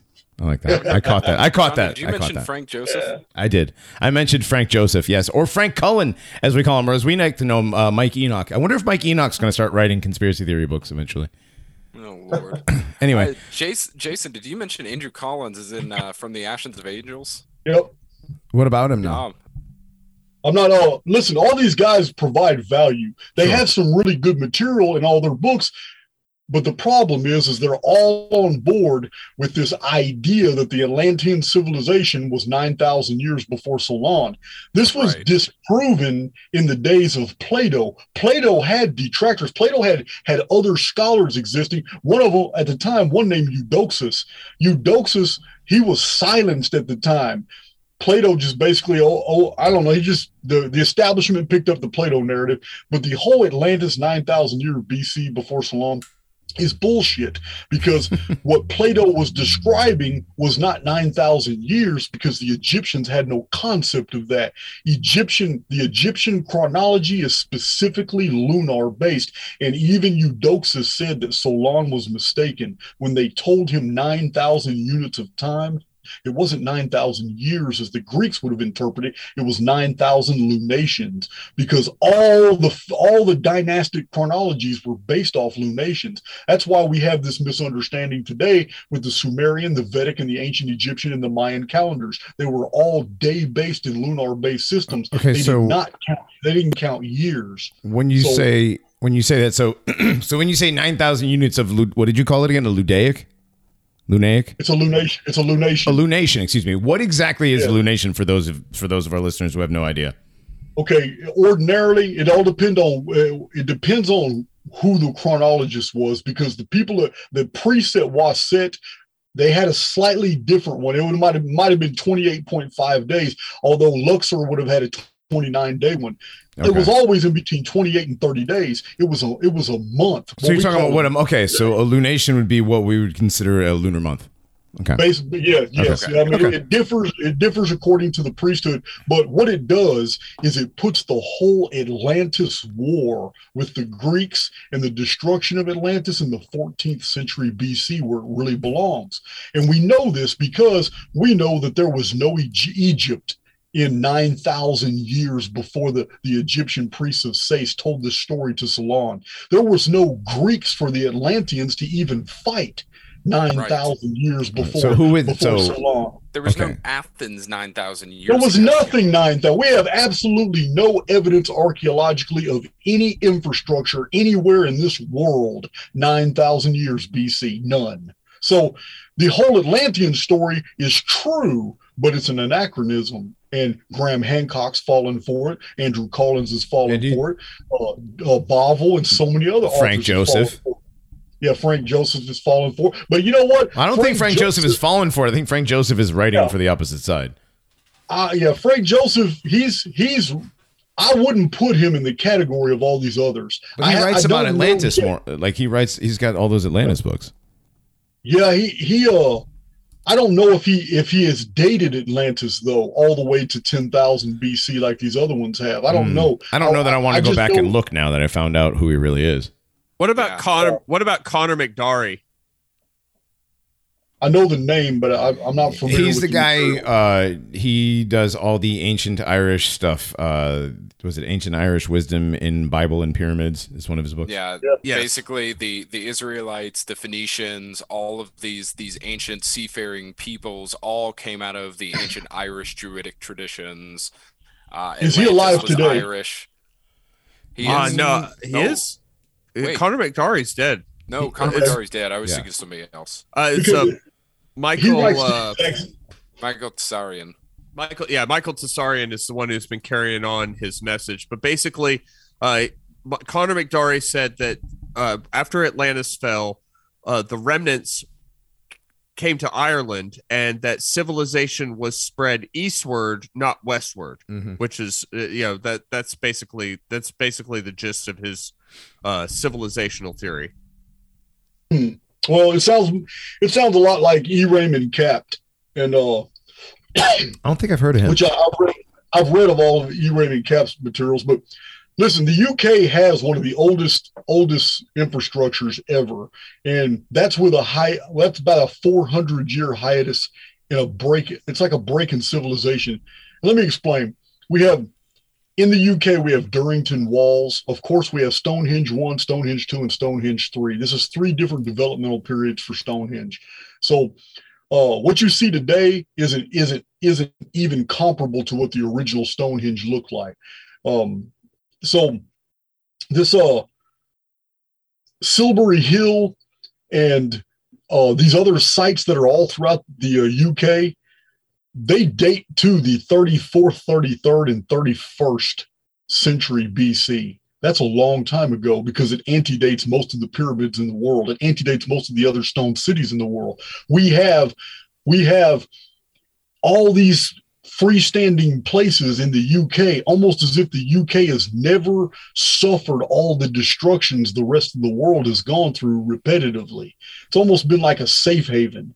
Yes, there are Welsh triads and traditions about certain areas of the UK breaking off and disappearing into the sea, but overall, it's been a contiguous.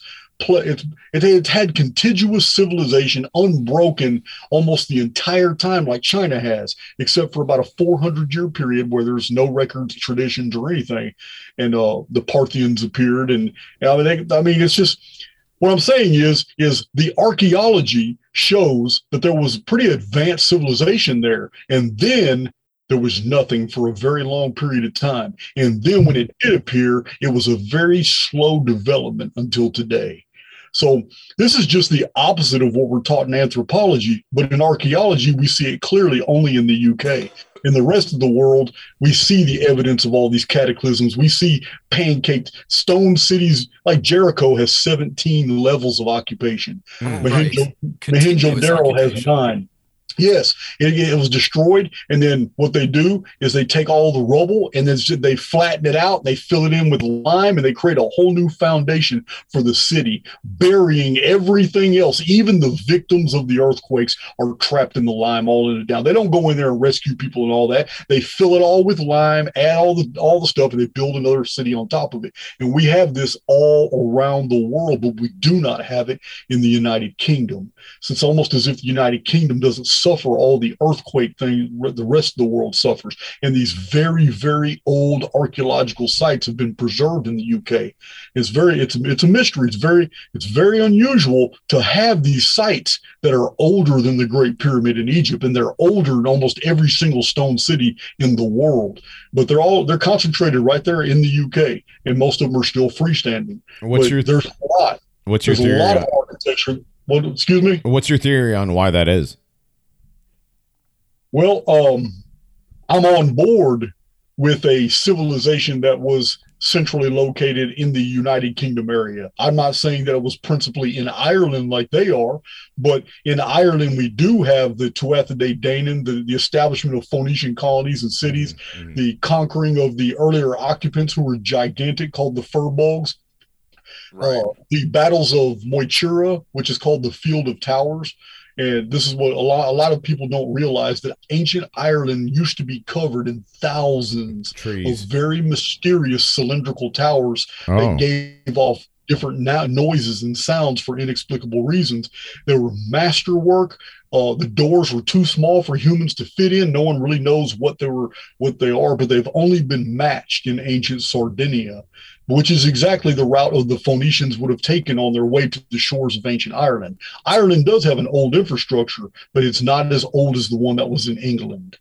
and Sardinia as well. Sardinia, Ireland, the UK in general are two absolute hotbeds of uh, ancient giant culture. Oh yeah. yes, they Sard- are. yeah. Yes, they are. Yes, and they are. Sardinia's uh, got all the underground stuff too. All the underground cities. Yes, with- they found massive, massive tombs. The people there, even I mean, they're fairly tall even nowadays, but they just straight up will tell you they are descended of giants. Yep.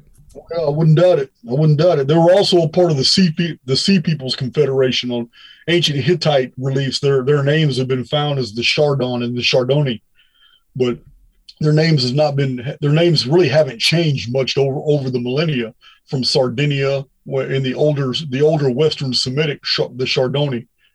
But there was there were one of the one of the cultures that fought in the Sea Peoples Confederation that uh, basically kicked Egypt's ass for a while. Well, there you go. It's a more sort of, I guess that's more um, proof, evidence, or weight on the um, civilization coming out of that and moving towards the east.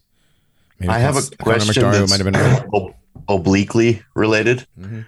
Um, Jason, you were talking about how you thought the chronology, not thought, but no, the chronology of Atlantis being 9,000 years old or 10,000 years old is wrong.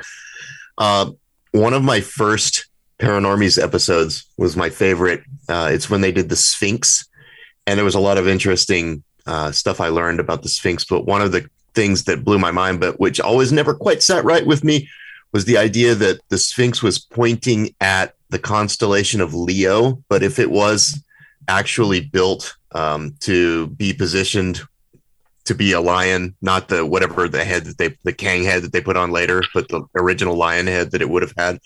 And it was positioned with the constellation of Leo, it would have pegged it at like 12,000 years old, but that seems like uh, far too old as well. What do you think about that? That's a really good question, but uh, the original Sphinx was a dog, and it was Oh. it was the embodiment.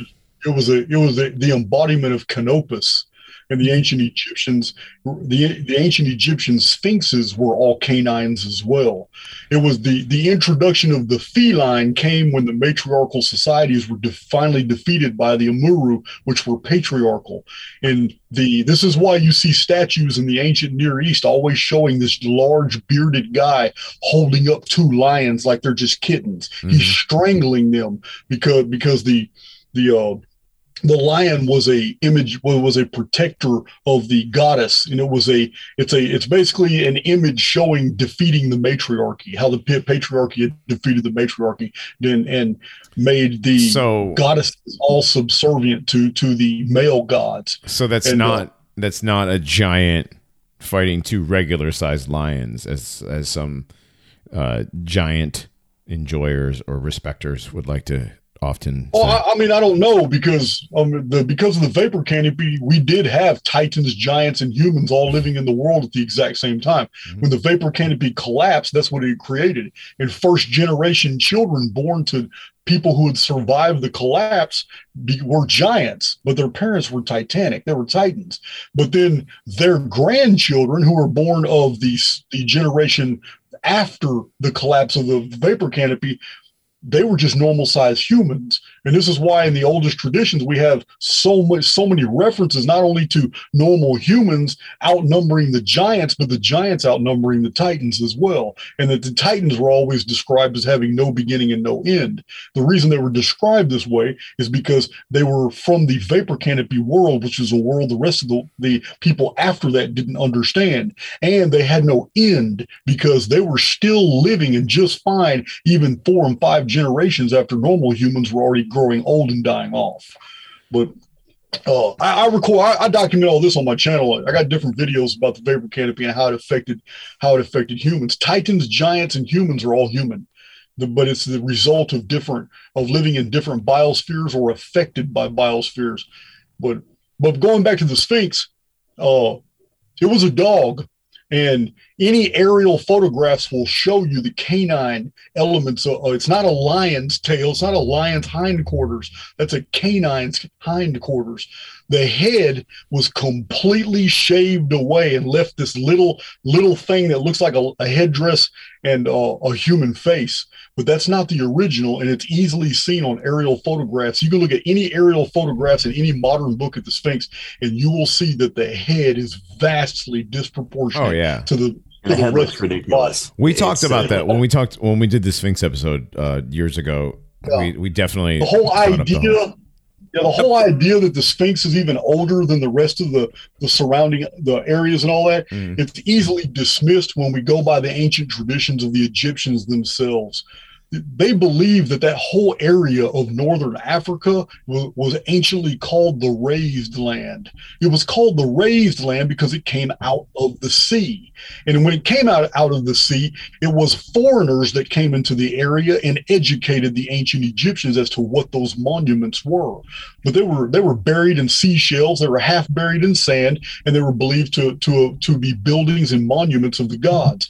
This is why the ancient Egyptian civilization that we've been we we've come to know through Hollywood, they they associate the Great Pyramids with the rest of the Egyptian civilization. But all you got to do is look on a map all the ancient Egyptian cities of Waset and Karnak, Karnak and Thebes, and the entire Valley of the Kings, where they buried their pharaohs and their, and their elected officials. Listen, that's 700 miles south of the Giza complex. The, the older Egyptian civilization is is was buried for a long time because of a earthquake that lowered the entire area. This is why we have the unusual ge- uh, geographical features of the Nine Bows, which is called the Delta region of, of, of uh, Egypt. For 340 years between these two two cataclysms, that entire area was underwater. The pyramids were underwater, the Sphinx was underwater, but the pyramids were undamaged because, as scientists know, they were covered and protected in 100 inch thick limestone casing blocks that the Sphinx did not have. The Sphinx remained in, under the Mediterranean unprotected for those 340 years, and it Which would- softened. which would and it explain yeah that would explain all the water damage to the Sphinx then. Yeah, I, I give all I give all the, the records and, and, and sources for that on my channel as well. And this is why I do not like uh, Graham Hancock and that whole host of authors. I don't like them because not because they're wrong. I have no problem with people being wrong. That's that's not my issue. My issue is is those men are educated and they have read the same ancient text that I have. What what about that one guy on Ancient Aliens that they they show as an Egyptologist? He's like a creepy little old man, and he says basically that there's uh, hidden chambers inside the Sphinx and and whatnot. And he's the one that says that the the Sphinx is like fifty thousand years old or something like that. Did you, Yeah. what what's the name of that guy? I don't know. I don't know what his name is. I know It's not He's got a weird little weird little beard. He's a weird little man. I know when you when you take a piece of paper out, and I've done this for my own subs and showed them. When you take a piece of paper out and you show just how how long it's like just just, just use an inch a- as six thousand years of recorded human history for which we have actual writings, monuments, date stelae, and all that. You you use just an inch and call it six thousand years. Mhm. 50,000 years is on the other side of the paper. And in between in between this supposed event when the sphinx was made to that little inch you have way over here on the other side of the paper is on is no history. I mean when people see these things linearly demonstrated they realize how ridiculous they are. Well, Right, because yeah, there's, there's no recorded history between when the Sphinx was supposedly built and the stuff that we have. I guess they just knew how to build it and then didn't record anything. Well, it's like we we have all these stories. You know, in Egypt, there's uh, Zep Tepi. Uh, in you know Greek or Greco-Roman mythology, there's the Golden Age of Kronos or Saturn. There's all of these pre-Diluvian, um, pre-Diluvian memories and stories and writings that are had. And going a little bit back to Atlantis, I never bought that Atlantis was twenty thousand years old or anything. I've been studying this stuff since I was a kid um, Atlantis is what got me into all of this, actually. But it's not that this happened 20,000 years ago, 30,000, whatever, and then just nothing occurred in Right. between. It's like uh, Robert E. Howard wrote in his Hyborian Age essay, just shortened all the way down. If you look at the the dates, the stele, the writings, the um, uh, the star maps that these cultures had, and take the time, it seems fairly easy to actually see this chronology. At Figure out from that it's not as long as they say it is. Yeah. right, at least from a broad perspective. Right. So, so why is Gobekli Tepe bur- buried? Like, was that d- buried by a cataclysm, or was that buried by by man's hand? Okay, well, academia, because they're searching for an explanation for something that is inexplicable, has published that they believe that the inhabitants of that area took the time to bury the entire place in dirt and then and then left. And, and it, the whole idea is just ridiculous because the manpower in the hours required to just to find the dirt to to bury the place it would take longer than actually building it. So it's a yeah it's just ridiculous theory. It's it's we have it's not the only one. Catalhuyuk was found the same way. All the assyrian cities were found under mud. Uh, the uh, the the library of Ashurbanipal, eight- 80,000 cuneiform texts, all of them were found in mud. Ur and Ur and Ugarit and uh, Ras Shamra, they were all found buried in mud. Uh, about eight occupation level uh, levels of Jericho, all found in mud. This is not anything that's unusual. It's just not mentioned anymore. It's it's an anomaly, and I believe it's I believe it's because of the phoenix. I believe it's because of this horn blast from the sky. You know, you go on YouTube and and and if you go on YouTube and you just use the search bar to to for noises from the sky, you're going to you're going to hear a lot of videos where people are like coming out of hotels or in, out their neighborhoods that are just looking up at the sky, and you can see all everybody's bewildered, and you can hear this machine-like quality of deep noises coming from the blue sky sometimes, and this is what I imagine the phoenix probably starts off as and then it gets super deafening and loud until everything is vibrating on a frequency that it liquefies. And the last thing to liquefy would be organics. All and everything hard would liquefy first because it would be vibrating on that frequency. And dirt this this this this liquefaction would would leave behind this exact effect. So it would bury everything. It would just literally sink into the ground. The dirt wasn't imported, it wasn't brought from somewhere else. The dirt was there already, and it's the architecture that sank. The whole area just sank. Uh, according to weight and density, that's this is why many of the monuments they, they dig up are off alignment. There's stress fractures in the buildings and stuff because they didn't just sit there and get buried; they sank under some type of cataclysmic phenomenon.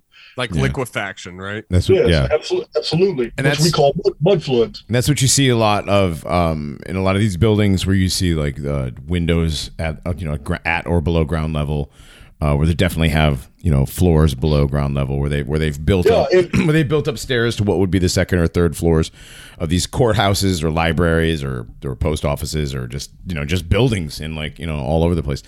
You see them all over the place in Massachusetts and Ohio and uh, these older cities in, in like Tennessee and whatever. There's all kinds of it looks like this liquefaction event has taken place all over this, you know, this continent for sure at some point. Well, it that's- is. they- It that's is how a they- genuine mystery. It is a genuine mystery for the simple fact is we don't have records of any event happening since those Right. buildings were allegedly built. Right. That's a that's a problem.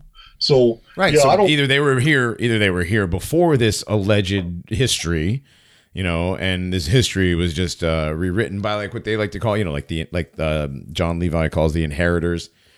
People yeah. How just- deep does Ames Monument really go? Right, exactly. Or when you see the um like the mud flood uh the graphic representations of mud flood you'll see like the the top parts of the buildings and then they go down you know like hundreds and hundreds and hundreds of feet underground and there's just these huge spires and they would be they would be uh super skyscrapers had had they not been buried right not just Well, we know there are DUMBs all over this continent, so Right. So you who's know, to say that they- those DUMBs they- weren't exactly above ground before? A lot of these uh, tunnels uh, are believed to be um, just insides of melted buildings and stuff, right? Yeah, it's When I was, um, possible for the root systems of crystal trees. Right. when I was in in uh, college, early, early, early 2000s and the late 1990s, my parents would take me to Mexico City every once in a while.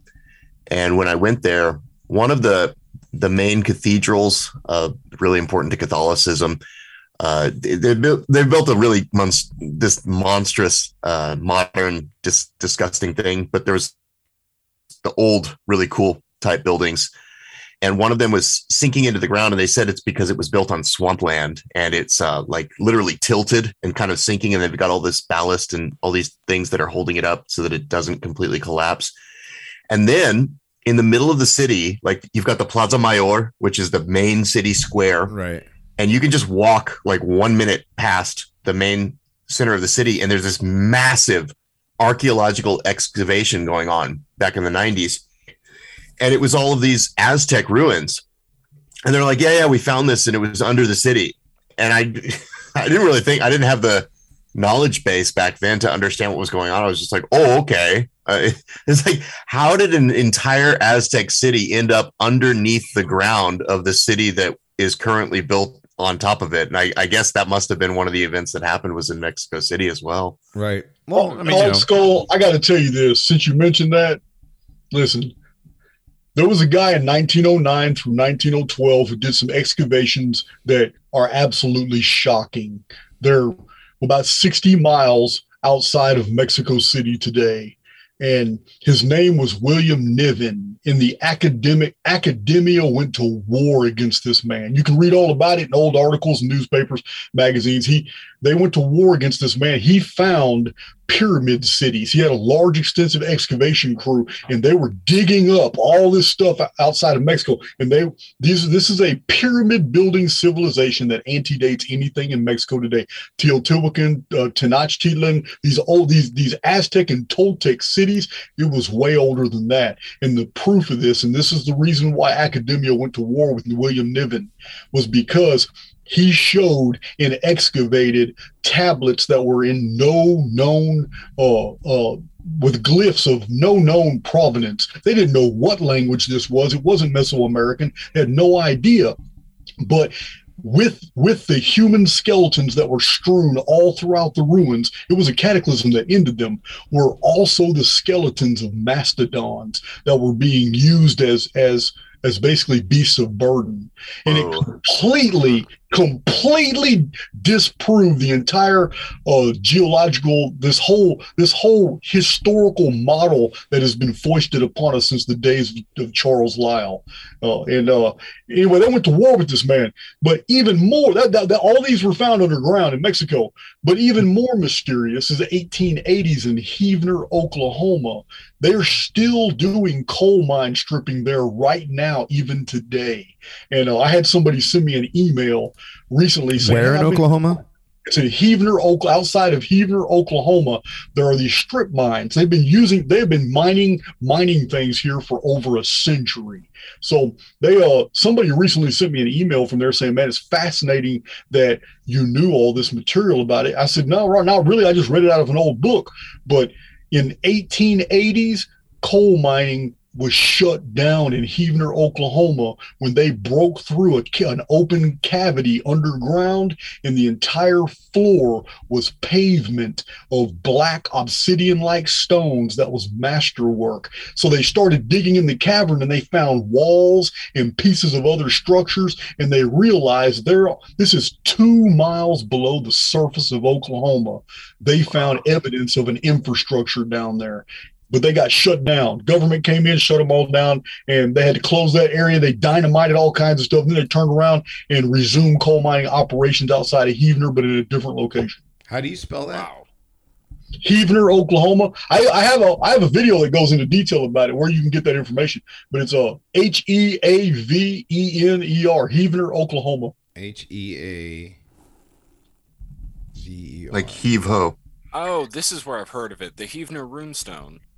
Yeah, Heavener, Heavener, Oklahoma. That's it. But it's not the only one. Here here in the United States, there have been there have been wooden ships Oh yeah. that have been found underneath mountains. There have been human skeletons that have been found on like the Calaveras skull in California has been found underneath a mountain. It- uh, Well, this they found it's it's amazing all the things that have been found underground. That's just Oh, yeah, evidence Col- of Col- evolution, Jason. I don't know about that one, bro. Uh, the Colorado River Valley. You know, they found entire civilization, um, incredible civilized work. Um, you know, goldsmithing that uh, was called on par with the Scythians. Yep. Um, My uh, my friend yesterday just shared an image. Of, of course, the attached text says something ridiculous, but it's a uh, just like you were just saying. It was a coal seam, and um, in the coal there is a wheel that's like a spoked wheel, and of course the text that goes along with the image says 300 million year old wheel found in. It's like Yeah. what? So- yeah, they, they do that a lot, especially in uh, Forbidden Archaeology by Cremo and Thompson. It's about it's about eleven hundred page book, but they've got a lot of photos in there of things that have been found in coal seams, like bells, rings, necklaces. Uh, yeah, it's it's coal They- they coal always- beds are ev- are evidence of an infrastructure that was burned and buried rapidly. Mhm. No doubt. Right. Mhm. And they, but they always attach some sort of ridiculous date to it, you know. Um, so apparently, the the Heavener runestones is uh, allegedly evidence of Vikings in uh, ancient America. That'd be interesting. Well, I, I mean, we, we we know they were here Right. because of the Yeah. Kensington. The Kensington rune stone is absolute proof that they were here. Right. This Oh, is the the Heavener Vikings. runestone. Yeah. Yeah, Yeah. I mean, we have we have ancient uh, Northern Europeans, Anglo Saxons, Vikings, uh, Irish, Welsh. Uh, the Mandan tribe are are were Welshmen So yes, they were. essentially. Yes, the were. Israelites, Phoenicians made it here. So Lutrons. Solutreans. Yeah, they were mining copper. They were mining copper in Michigan and Ohio Valley for a long time. Mhm. That was a huge. Oh yeah, that was a huge mining operation. well, that was the Olmecs, right?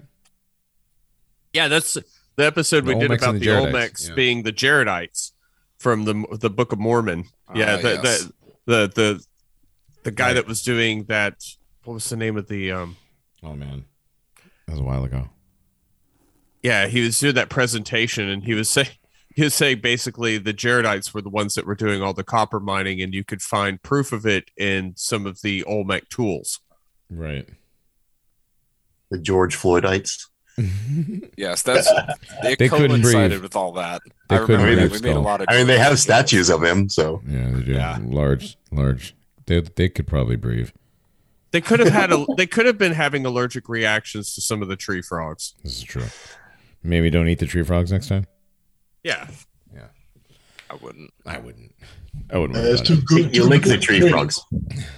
Tree frogs are for licking. I'm I not- wouldn't I wouldn't do toads, that Marge. either. Anybody get that? Yeah, the world. Hey, the, our world. Like I say all the time, our world is not what you think. It's not just. It's not just human artifacts. I mean, I was just on a podcast recently with uh David David Nino Rodriguez. He's he's no he's he's mainly into the patriot movement and all that, but we didn't talk about that. We talked about other things. And uh I mean, there are anomalies. I, I have a video that shows about a hundred photos of fossils that just shouldn't exist. Uh, fossilized jellyfish, fossilized plankton. I mean, how do you fossilize an earthworm? How are butterfly wings preserved in petrification? How is this possible? Yeah, that that was al- that one always bothered me. Like, how does that happen? Incredible. Yeah, it's all clam beds. I mean, any marine bi- biologist knows when clams die, the muscles relax and the clams open, and this is how how pearl hunters find the best finds all the time. But that's not what we find in the fossil record. In the fossil record, whole clam beds have been found, and all the clams still have their shells closed, meaning they died instantly.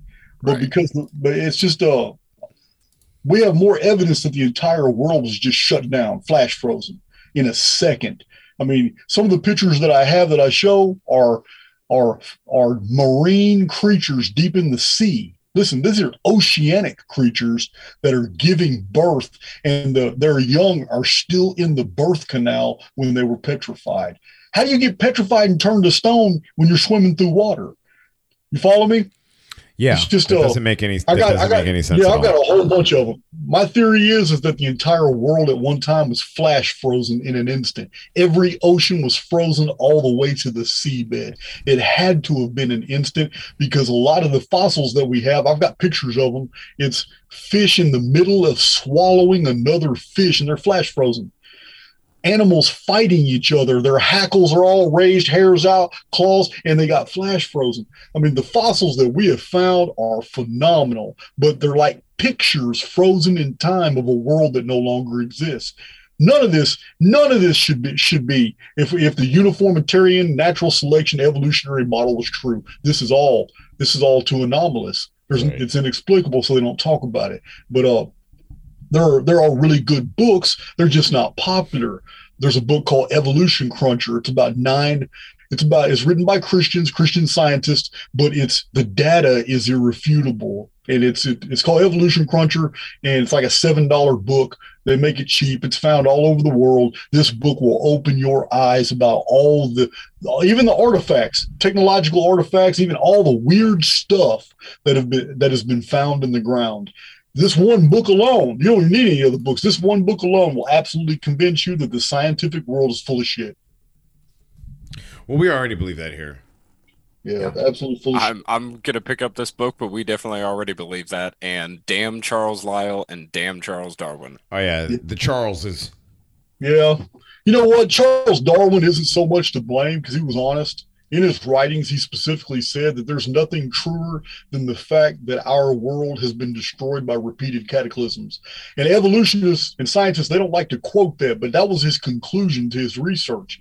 The theory of evolution and natural selection didn't really come from Darwin. They used him basically as a headpiece a, to spearhead the deal. The actual theory was Charles Lyell. Charles Lyell was the one that pretty much promoted it, popularized it, and then used Charles uh, the earlier Charles as a reference, even though he was misinterpreting a lot of what the man said. Oh yeah. Well, they did the same Yeah, thing with enough. you know they did the same thing with Einstein. They do they do it all the time. Yeah, Einstein's a moron. Einstein. I have a video about Einstein. I, to me, Einstein was a moron. Oh yeah. I wish he was a alive. And a woman. Yeah. yeah. Yeah. Oh yeah. I don't know. I don't know about that, but I know he was. I know he wasn't near. He he did not have near the intellect that is that that the Jewish community today passes off to us as No, fact. no, he was the original um a beautiful mind, not beautiful mind. What was the one? Uh, I don't like them apples. Good Will Hunting. He was the yeah, he was the Oh, Rain Man. Rain Man. Man. he was like yeah, he was like the, the yeah, because I mean he's like the retard that worked at the at the patent office that somehow was actually the smartest person on earth. Yeah. Yeah, he just just another example of a retard they put in front of you and tell them that they're smart. Just like Stephen Hawking, you know, they this retard is this this thing in a wheelchair with teeth keep growing, you know, like, uh, like- or three or four different things. right in, in a wheelchair in front of you, and to tell you, oh look at look at you walking went to around." Epstein's Island. right? Oh, yeah, he's gonna go to Epstein Island and get his wheels waxed. Oh, You know what I mean? Right. Yes. Yeah, You know his wheels wax. Uh, Yeah. So. hey, I don't, hey. don't want to know what he's doing with the. Hey, listen, I, that's what I'm saying. Like, what the fuck is what is what is Stephen Hawking doing at Epstein Island? Really, seriously, come on, guys. But like, no, they put him in front of you. They're like, look at you with your two good legs, walking around, able to do math on a piece of paper. He does quantum calculating in his head, and he and he breathes into a tube, and and the answers come up on a computer screen. Ha, he's smarter than you, normal person. You'll never be as Yeah, smart as just- this this I just retard push in him a down a chair. flight of stairs. Right. yeah. And then uh, they same thing with Helen Keller. Any, any of these, any of these, these amazing humans that they put in front of you, they're always fucking handicapped. Oh, Helen Keller, you know, apparently a uh, Greta female Thunberg. rights activist and a communist. Right, Greta. Yeah, tell me how a per- person who's deaf, blind, and dumb understands what the word "although" means. That's all I want to know. If you can explain, if anybody can explain it- that to me. They tapped it into her hand, Johnny. Yeah, Duh. right. But the, like the concept of the word "although." Right. No, You know I mean? they, Yeah. they you don't know how these people can communicate because they're they're smarter than you. They're geniuses. That's what it is. Actually, They're I geniuses. would, I would love for Matt Walsh to ask Helen Keller what is a woman. oh man, my, my favorite. Well, I my will favorite- tell you in my British accent. One of my favorite Greek pictures- language is the equivalent of the violin. Oh my god. If if the, Helen Keller actually said something like that. One of my favorite pictures is You've the- never heard Helen Greek Keller. violin. Wasn't it? Wasn't did- wasn't Helen Keller and Einstein? Wasn't there like a Helen Keller and Einstein photo photo shoot once? Yeah, with Mary Carey too. Yeah, with Mary. Oh yeah, dude, really? yeah. Like all three And, and Nikolai all- Tesla. No, stop it. It was Nikola a big Tesla. group photo. The only two that'd be a hell of a group photo. But the only well, that's the other thing. Like Tesla, the only two pictures of Tesla are fucking composites. Right. Yeah, so Yeah, Tesla uh, I probably mean- Tesla like I- I'm telling you guys, I don't think Tesla existed. I don't care. He's another one of those. You're sitting on way achievement, Johnny. Shut up. Shut up. So sick of I that fucking shit. certainly, I certainly have a long way to go figuring out what the Tunguska event was. Jason, I know you've talked about that uh, quite extensively. I do have a video on it. It's uh I don't have a lot of new material to offer to the table. I pulled most of my sources out from the Soviet, the Soviet uh the Soviets went and filed filed reports of everything that they had learned about it shortly after it happened, and in their official reports, their official reports are not are not what's used in, in anybody who's talking about the event now. They talk about it was a bolide that detonated, could have been a comet, could have been a meteorite, whatever. But that's not what the Russians found at all. When the Russians investigated it, the very first thing they found was a lot of eyewitnesses that all said that it changed directions in the sky three different times, as if it was looking for a good place to land or something. And uh, they said it acted with intelligence and it looked like it was like a mayday type of situation whatever it was and it moved way too slow in the sky for it to have been a meteorite. And when it detonated it knocked people 200 miles away off their feet. It affected barometers in england all the way to england. It changed the color of the skies. The aurora borealis were seen for a, a long time. After that uh, I, no one really knows what it is. I mean uh, all we all we can go by i don't go by none of the modern reports. They don't know what you're talking about. They try to make it sound like uh It's a natural event. yeah or- yeah it's, but it wasn't. It was something event. else. Yes it was definitely something else. And uh I mean, no, nothing natural changes directions multiple times and, and moves that slow through. A meteorite, you're not going to see a meteorite traveling at 45,000 miles per hour, entering our atmosphere for more than three and a half, four seconds. So this is something that was in the sky for a while, and many people got to see it. It, it had traversed a, a vast swath of Siberia and then changed directions three times before it detonated. Hmm. That is that is yeah, that is definitely not a natural phenomena. Yeah, it's crazy. I don't. I, I don't even speculate. I, I have no Right. idea. Right. I have no idea what it is. All I did was put out a video showing that that what, what we have from the original reports isn't what's being shown on like Gaia or twi- or, or oh, any Oh, of these God, modern Gaia. mystery shows. I still get emails from Gaia like every day. Anything named Gaia is gay. Just- Oh, Yeah. very much so. Very much so. Oh man. All right, listen, guys. This has been this has been a great Jason. Thanks for coming and hanging out with us, man. We're gonna have to do more shows together. Um, yeah, man, you guys got to send a theme my way, and man, I got I have I have a vast amount of information on a wide variety of topics. Y'all send me a theme, I can prepare something, and we can we can do a two three hour blast sometime. Hell yeah, man. That'd be awesome. Sounds good. Yes. All right. Well, we are going to wrap this up. Uh, this will be the weekend, excuse me, with the weekend paranormies. Uh, we're going to get out of here.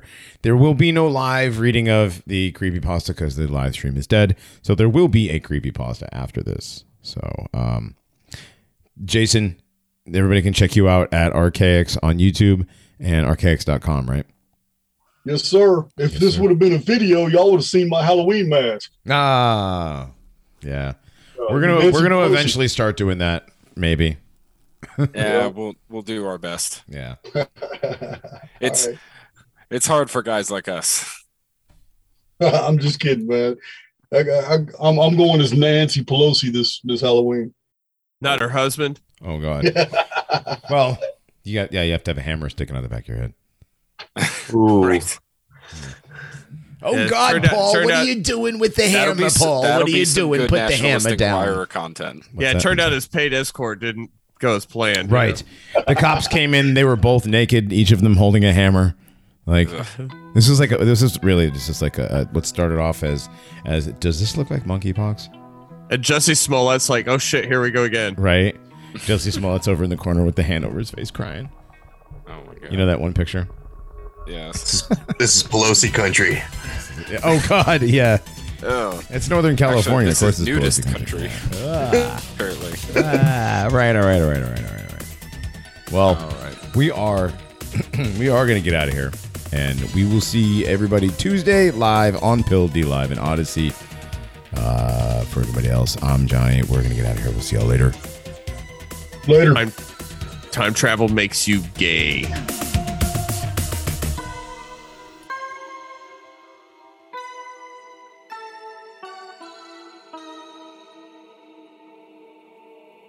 Deep in the forests of the north, lay a sizable village community whose present company is unbeknownst to them.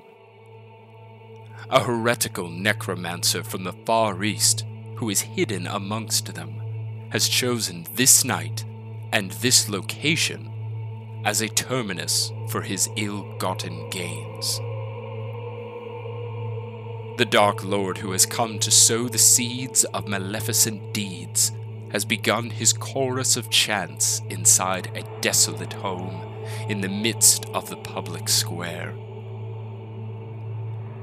Rashi Sachnik, an exiled priest turned necromancer, now saw the fruits of his labors unfold.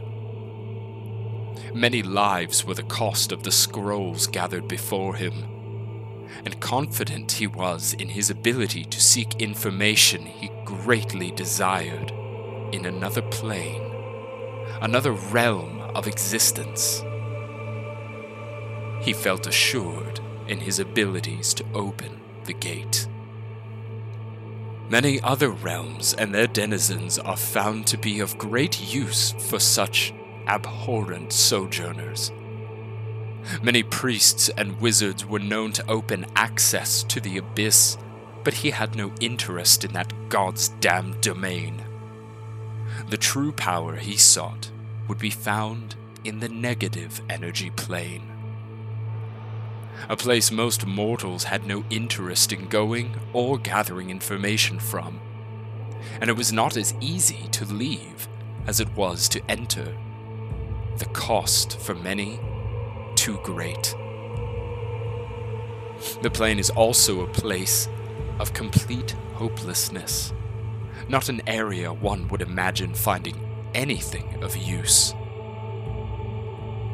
Rashi, however, had found the secret to avoiding the unholy process of anchoring his own soul as a conduit. He would use the ancient scroll he obtained to achieve a temporary stasis considered undeath. Much like a true lich, this reckless necromancer meant to bind his soul into a temporary phylactery. He considered himself an advanced artificer and was quite proud of his strange glass bauble, which he swirled around between his fingers on his necklace and watched the insides writhe. He grinned a wicked, toothy smile and began his song. The candles were the first signal that things began. All the flames had stopped their movement. The fire within the hearth ceased as the flickering radiance became less and less.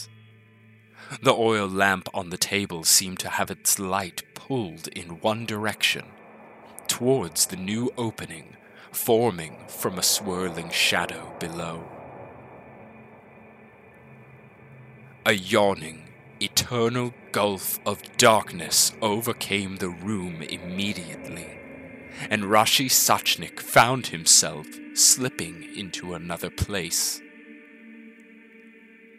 He looked back once to see the world he left as a photo negative, and then despair took him. The barrier put in place by the gods to separate the prime material plane from the dark realm cannot accept an entry without the expiration of one of its own denizens. Just as there are heroes that exist in our realm, the antithesis must exist in the Shadowfell. And so, in Rashi's place, a Nightwalker, a hero of the undead realm, loomed from the shadows that were blacker than the night. The splintering wood gave way as the behemoth raised up higher and higher, twenty feet of towering death and darkness. It cocked its faceless head to the stable master, who stood gasping in terror and began at once. The only reason for its existence was the extinction of life Panic stricken cries rang into the autumn night as some of the villagers scrambled every which way, and most of them, once laying eyes upon the towering death, stood frozen in place.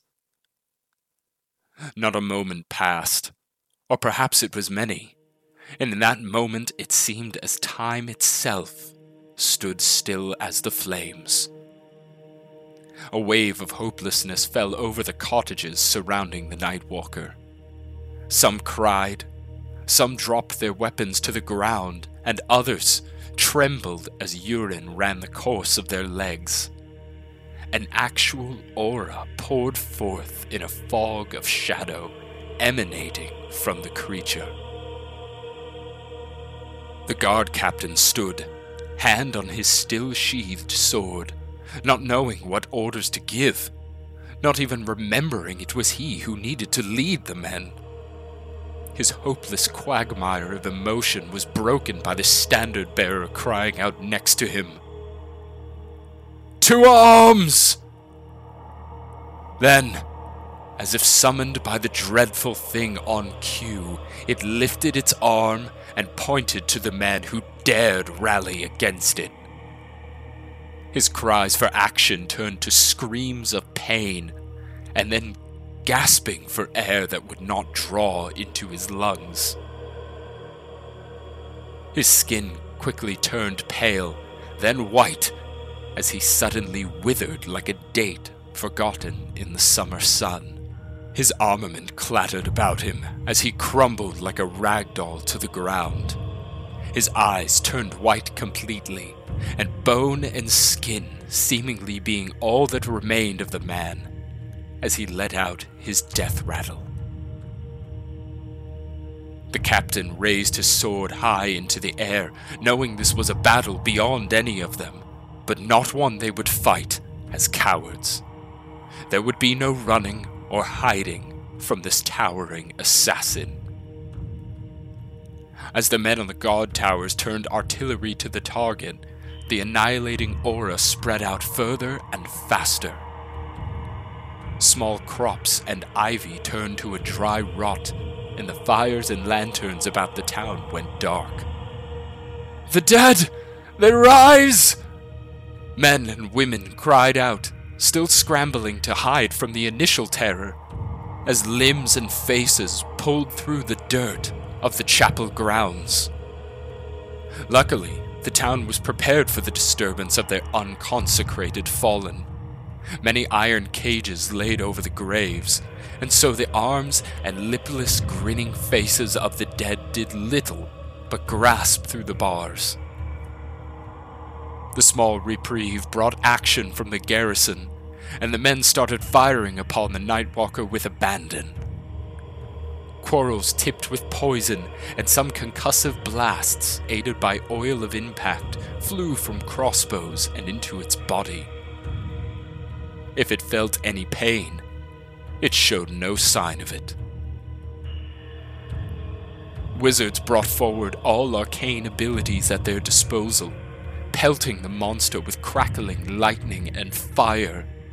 Still, the monster showed no hindrance. The conflagration of the shadowy form extinguished as soon as the barrage gave way. As the revelation of despair set in, as if on cue, a howling screech rang through the air as shades and wraiths, much older dead things, poured out of the ancient forest and tombs in the area. The Order of Death acted as nectar to the undead lackeys that now swarmed the village.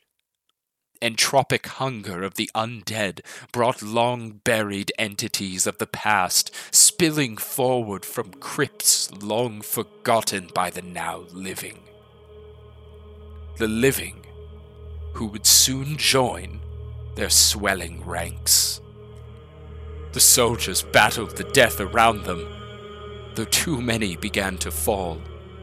For every undead creature turned away or dustified, another seemed to take its place as a denizen of the undead came into the fray, or one of the fallen townsfolk rose up and joined their ranks. Two paladins flanking the guard captain busied themselves with defensive castings while pushing back the zombies and wights with blow after blow from their enchanted maces. One of them used their magic shield to fend off a cleric as he called forth luminous magic he held for encounters only as drastic as this. The cleric brought his hands together and cupped them out towards the Night Stalker, who now took special interest in them. A ball of light, small at first, slowly came forth from his hands. It grew brighter and larger. Magically enhanced light, given divine properties, became a beacon in the darkness. Growing to an immense proportion, the large orb sat and hung in the sky above the head of the giant. White, bright light poured down around all the combatants. Shades and wraiths curled up and dissipated, giving out pained, otherworldly shrieks as they winked out of existence. Many of the undead or the ghouls stopped in their tracks, shielding their eyes if they had the wherewithal to do so. Even the Night Stalker itself, who had shown no signs of exhaustion, stumbled back and turned away. The light gave hope to the wounded and dying alike. All men squinted their eyes, grasped their swords, and found new hope. They began to slash and stab at the creatures before them. Many of the dead began to flee, looking to find reprieve from the bright light in the night sky. The beacon of hope over Barovia. Then two large hands cupped the mock sun. The Nightwalker, the embodiment of negative energy, took in its hands the powerful white light and closed its grasp around it, winking out the light, and thus the last flittering hope of the people below it. Captain Dreyfus brought his arms down to his sides and his shoulders slumped. The giant came directly over him and pointed that finger of doom at him. He closed his eyes and waited. When nothing happened, he dared opening them to see the Nightwalker before him still. Only its finger, its hand, its entire form began to swirl and dissipate, becoming less corpulent every second, until the faceless visage of the horned head was the last thing looking back at him. Then it was gone, to be a nightmare forever on. As calls for help and pleas for healing spells rang out through the night, the remaining men began relighting torches and gathering the wounded. The losses were astounding. At least half the village was gone. Captain Dreyfus and his paladins at his call marched to the small, now roofless home that the creature had appeared from. Their strange guest from the east lay there on the floor, writhing and squirming, spattering incoherently. The spell or the bauble had expired, and pulling the man back from the shadow realm to his body, and thus returning the walking death where it belonged. Take him. The men brought the necromancer to the back of the chapel and set him upon a stake. They lit him without hesitation, and the blubbering, broken shell of a man barely conscious of his whereabouts began to scream as his robes caught fire. He burned slowly.